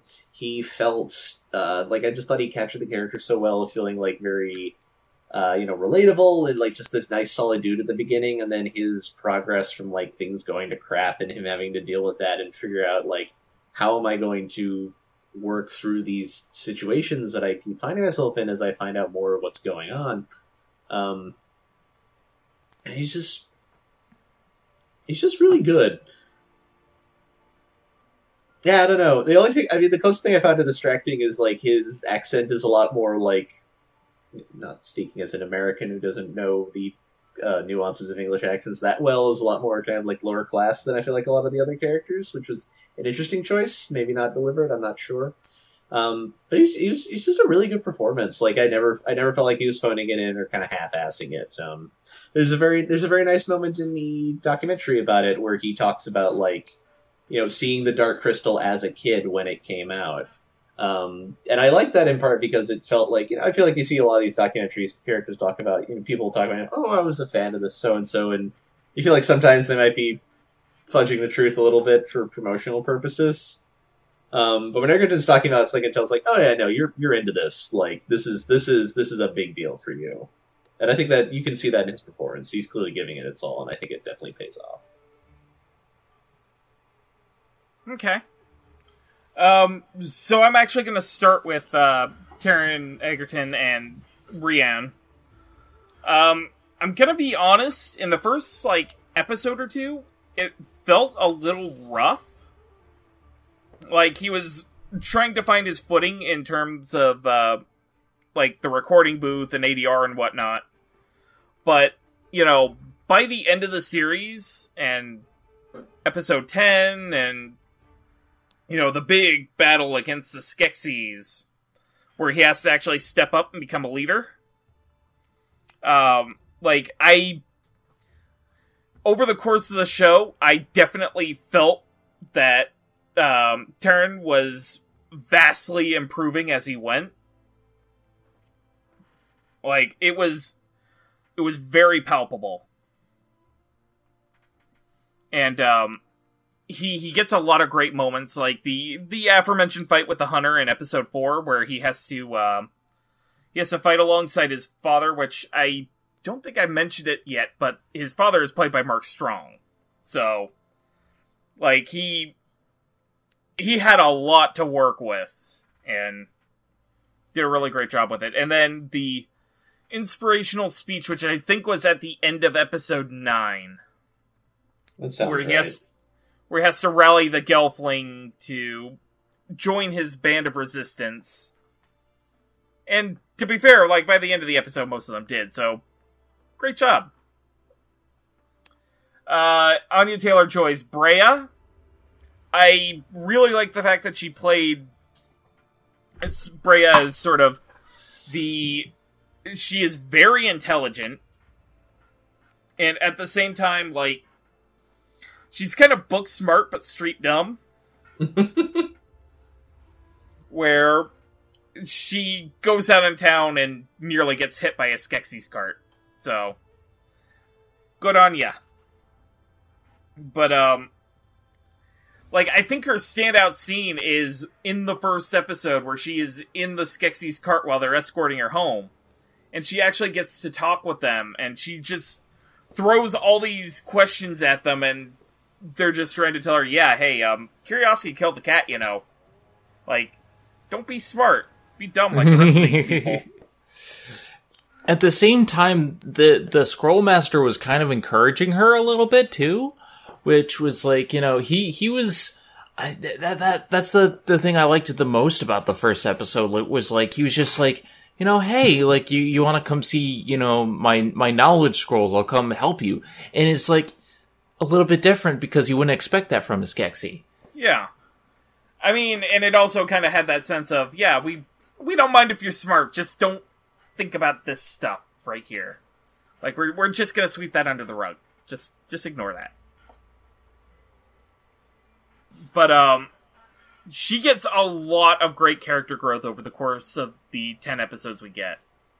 Um particularly uh toward the middle of the series right before everything hits the fan and she's interacting with um with this huge puzzle underneath the castle where if she figures it out, it will lead to reveal the secrets of. Um, I I forgot the exact nature of the secret, but um, it ends up awakening lore and taking her and and the rest of the adventurers to um to the heretic and and all that.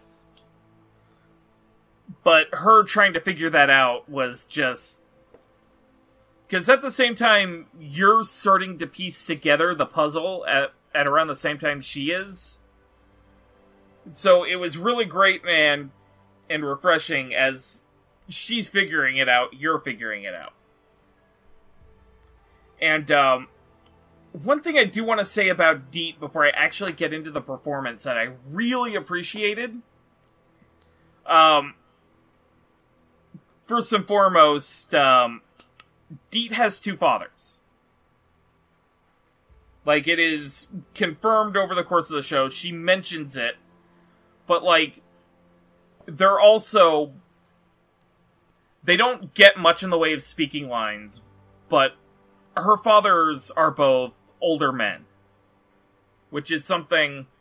Because, you know, Age of Resistance is a show sort of aimed at not necessarily children, but like teen and adults and family kind of situation.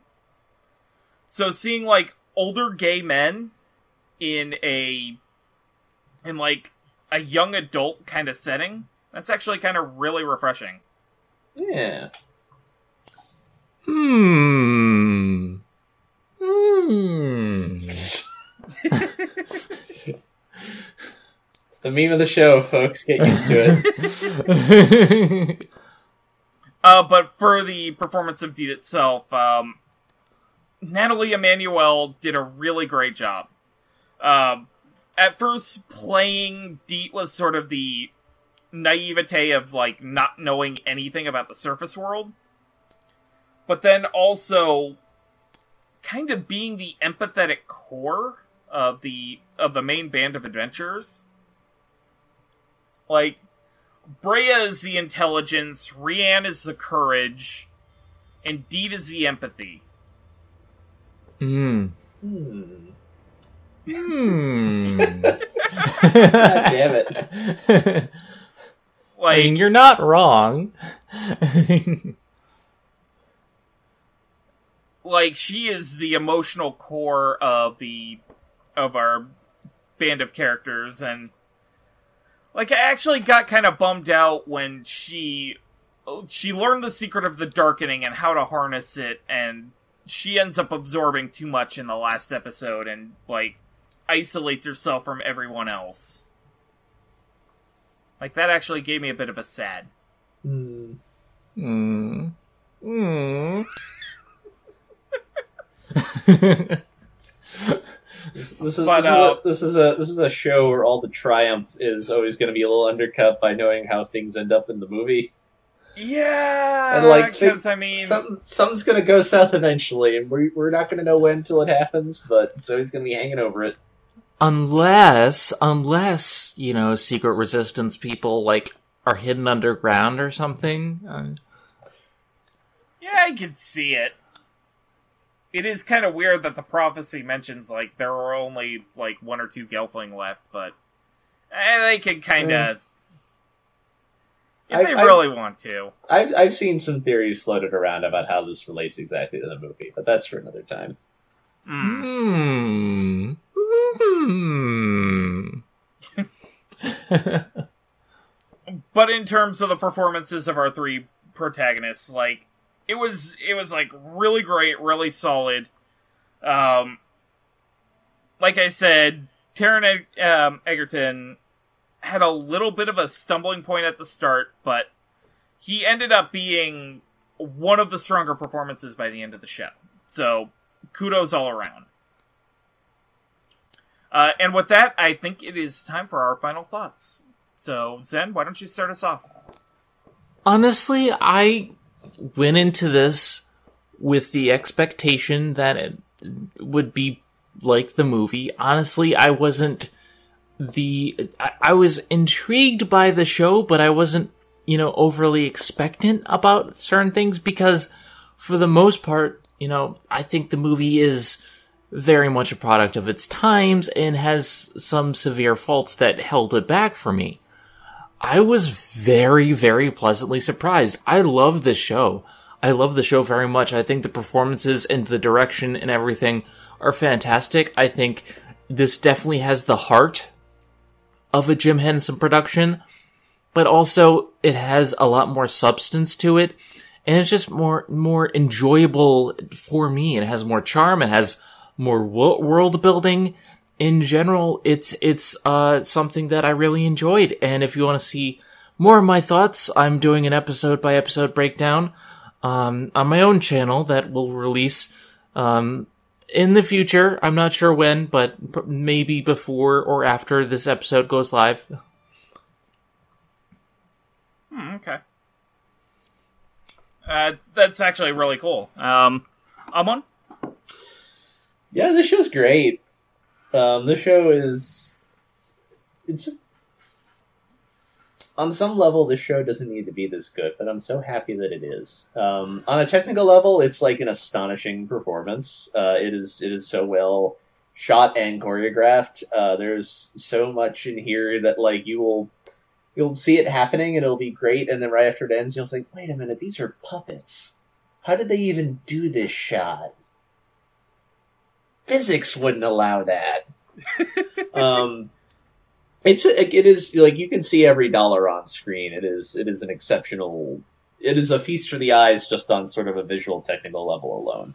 Even before you get to the story and the performances, which I think are exceptionally well done. I think it's really well written. I think it is really interesting and cohesive. I think it's a I think it is a it is a good story in of itself. You do not if you have not seen the Dark Crystal movie, which you can watch. It's if you have access to Netflix, it is also on there right now, as far as I know.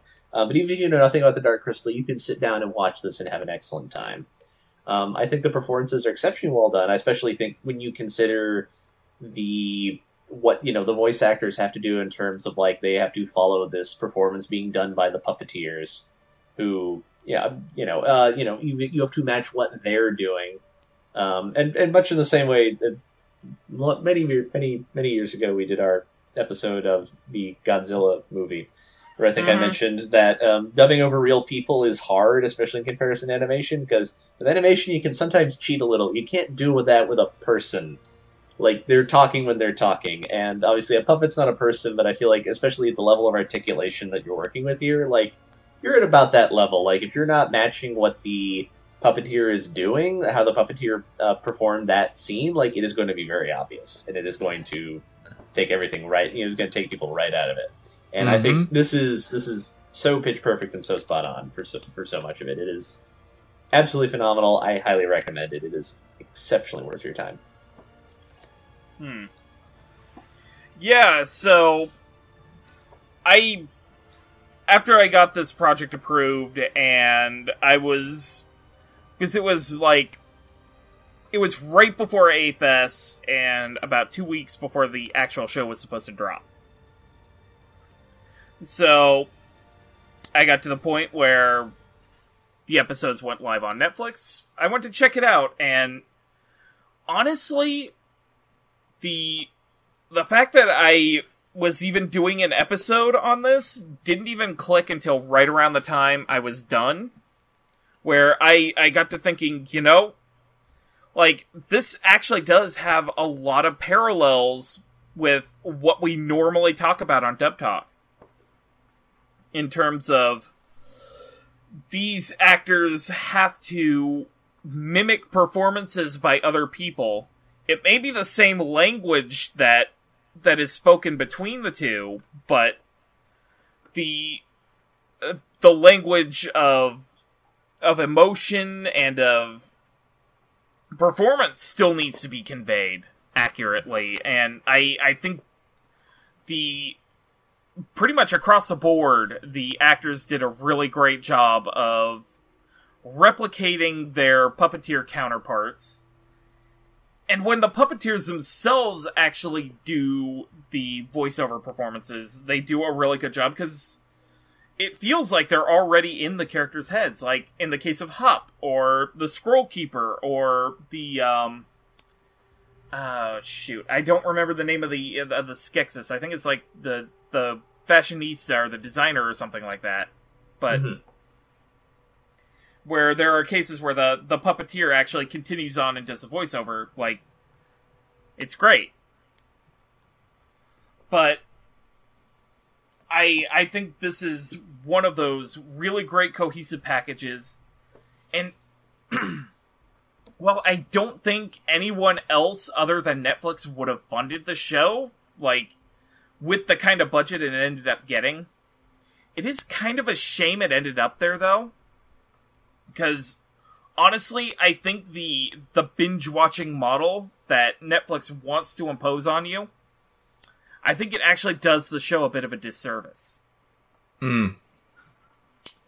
Like, this is definitely a show that I would recommend wholeheartedly, but at the same time, like, do not binge this show. Watch an episode or two, give it a little bit of time to process and ruminate in your head, and then continue with another couple of episodes. Like, take this one slow, take your time. Because there is a lot of wonder and a lot of majesty to this, and you're gonna miss it if you just plow through it all in one sitting. And there's also a lot of mm.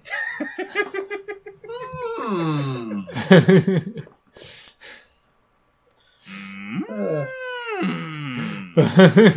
we have fun here. yeah, so um, if you would like to check out the Dark Crystal Age of Resistance or the film that inspired it, uh, they are actually both available as of this moment on Netflix in the U.S. Well, I I know Age of Resistance is globally available on Netflix because they paid for it, but um, it's I want to say nowadays it's like thirteen bucks a month. Something like that. Yeah, it, but it's it's also available in like cable package subscriptions. Some internet carriers will offer it to you. Like, and not to mention, you probably know somebody with a Netflix password. I likely. I have my my parents' Netflix, so like I just you know we I I don't know about the price. Yeah, uh, same here. Like, statistically speaking, you probably know somebody who'd be willing to lend you their Netflix password. So, I'm not gonna say anything if you choose to do it that way, but As Super Butter Buns once said, "Hey, I won't tell if you won't."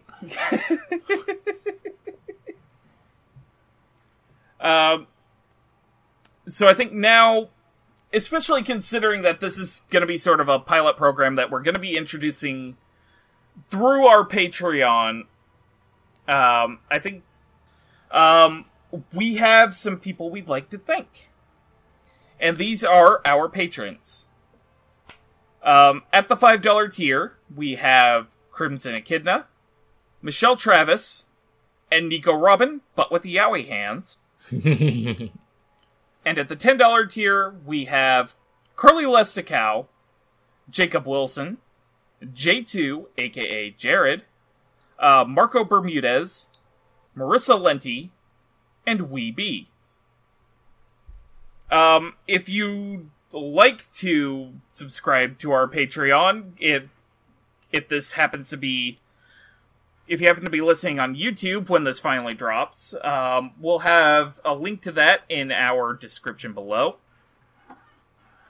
And um, yeah, uh, you can find us on YouTube at the Dub Talk Podcast. And we also have a Twitter and Twitch account of the same name. Uh, we're kind of in between figuring out what we're going to do with the Twitch account at the moment, but when we have something, it will be announced our Twitter. Uh, so at this point of the episode, I guess, um, what are you guys up to, um, Zen? Um, well, this year I have been mostly up to dying, um, in trying to prevent said dying. Um, but when I'm not doing so, I have a YouTube account at youtube.com slash zenith will review, and I stream at, uh, twitch.tv slash zenith will rule. Um, I also have my own Patreon at patreon.com slash zenith will rule as well. So if you wanna, you know, help support me, I do a lot of different things. Um, and it's hard to keep track with all of them. Um, the most recent thing that I did was a crossover on the first film in the Saw franchise with Amanda Hagen. Um, and uh, next year we are also going to do a second crossover with a third guest. So you know, stay tuned for that if you if you like horror films and whatnot. Um, I'm also you know doing TV show stuff and and all this other stuff when I'm not dying. Um, but also thank you so much, for patrons, for supporting Dub Talk. You guys are wonderful, and we love you. All right, um, Amon, what are you up to? Uh, well, you can you can find me on Twitter at AmonDuelUS. Duel has two U's in it, where I jabber on about movies and music, and I'll occasionally talk about things I'm reading at the comic book store I work at, uh, which are all very good. And you should come to our store and see our giant wall of manga. It's very nice. Um, it is. It's very nice. it's, it's half our stock. As my old manager used to say, we're the gay manga store. So come there and get your gay manga. Um, uh, and so you can you can do that and see me uh, talk about media and occasionally just sort of gripe about how I don't like anybody. Um, I like you. I just hate nerds on the internet because I find them tiresome. They're so Hmm. exhausting. Anyways, uh, but on a happier note, would you like a song? Yeah, Yes. Dusty Old Song would be great. Do you do you want one song or two? Ooh, you have two? I have I I I, I had a hard time picking a good song for this because I want something that felt uh, tonally appropriate and ideally was from 1982 when the original movie came out. A part of me wanted to go with um, something by David Bowie, but then I remembered that I kind of hate most of David Bowie's 80s output. Mm, Um, yeah. So that wasn't good. It's like Scary Monsters, great. Let's let's dance. I'm not gonna shit on anything Niles Roger produced. dance, magic, then- dance. I hate that song. Aw. garbage. It's a bad children's song that people think they like because David Bowie sang it. That's it. I that love it. I am happy. I am happy you love it. I, I'm always happy when music brings joy to people. I don't like it. I'm sorry. Um, so instead, I decided to go weird. Uh, my Oh, first boy. suggestion. My first suggestion is the song. I'm going to mispronounce this because it's Swedish and I don't know Swedish. Uh, Harry Genta by the Swedish band Von Zamla. Uh, they are like a spin-off of another Swedish prog rock band whose name I don't remember how to pronounce. Uh, they're like weird leftists. They're great. It sounds like demented circus music. Go check it out. Um, that sounds if you- like my jam. I know it's great, but if you want something a little more sort of uh, you know high high fantasy, uh, romantic, might might I suggest the song "Antul" by the uh, beloved Irish folk rock band Clannad. Uh, they're not where the anime gets its name from. Clannad's just the Irish word for family. So Um, which is also a, a fun song to listen to because if you listen to it, you'll hear the singer on that particular song, which is the youngest member of the band at the time, who the following year would uh, quit the band uh, and go off with their manager for a solo career and take her long uh, Irish name, which is difficult for people to pronounce, and shorten it to Enya, and get way more famous than Clannad ever was. Oh Uh, so wow! Oh yeah, no, yeah. Like people, people in America, they don't know who Clannad is. They know who Enya is. I wa- I- I watched a uh, what the hell is it? I've I've seen I saw a T I saw a CD infomercial for smooth moody music in the '90s. I know who Enya is. So go check those out. They're a fun time. Pure Moods Volume. That what that's what it is. Pure moods. Thank you. I couldn't remember the name, but that's what it is. I only know of it because of the obscure. and if you'd like to follow me, um, I can be found on Twitter at Roots of Justice, where I mainly just retweet cute animal pics. Uh, talk about general fandom stuff. Um, also, I'm trying to get some reviews written up so that I can, you know, get them posted somewhere. Um, I do plan on having some like actual written reviews for the Dark Crystal Age of Resistance, as well as um, I'm actually attempting to do some reviews for uh, what we do in the shadows. Hell So- yes. Once I um, because I'm I'm looking at reapplying to the fandom posts. They they might go there. I might put them on my own blog. We'll figure it out. Uh, so with that, I think the episode is done. And with that being said, just remember, everybody. Mm. Mm.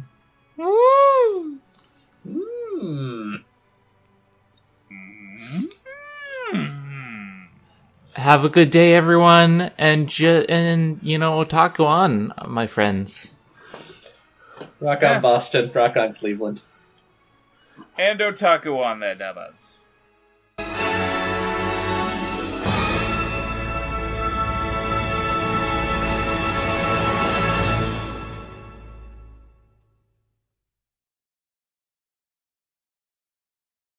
Uh, Donald. uh, I was about to say Donald.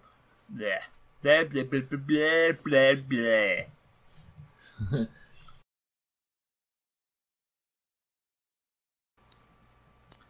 All right, ready? One, two, three, Sink.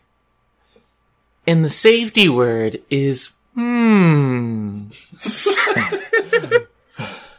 It's like I'm working with a bunch of professionals here. Very kind of you to say. It's almost like I've done this so much before.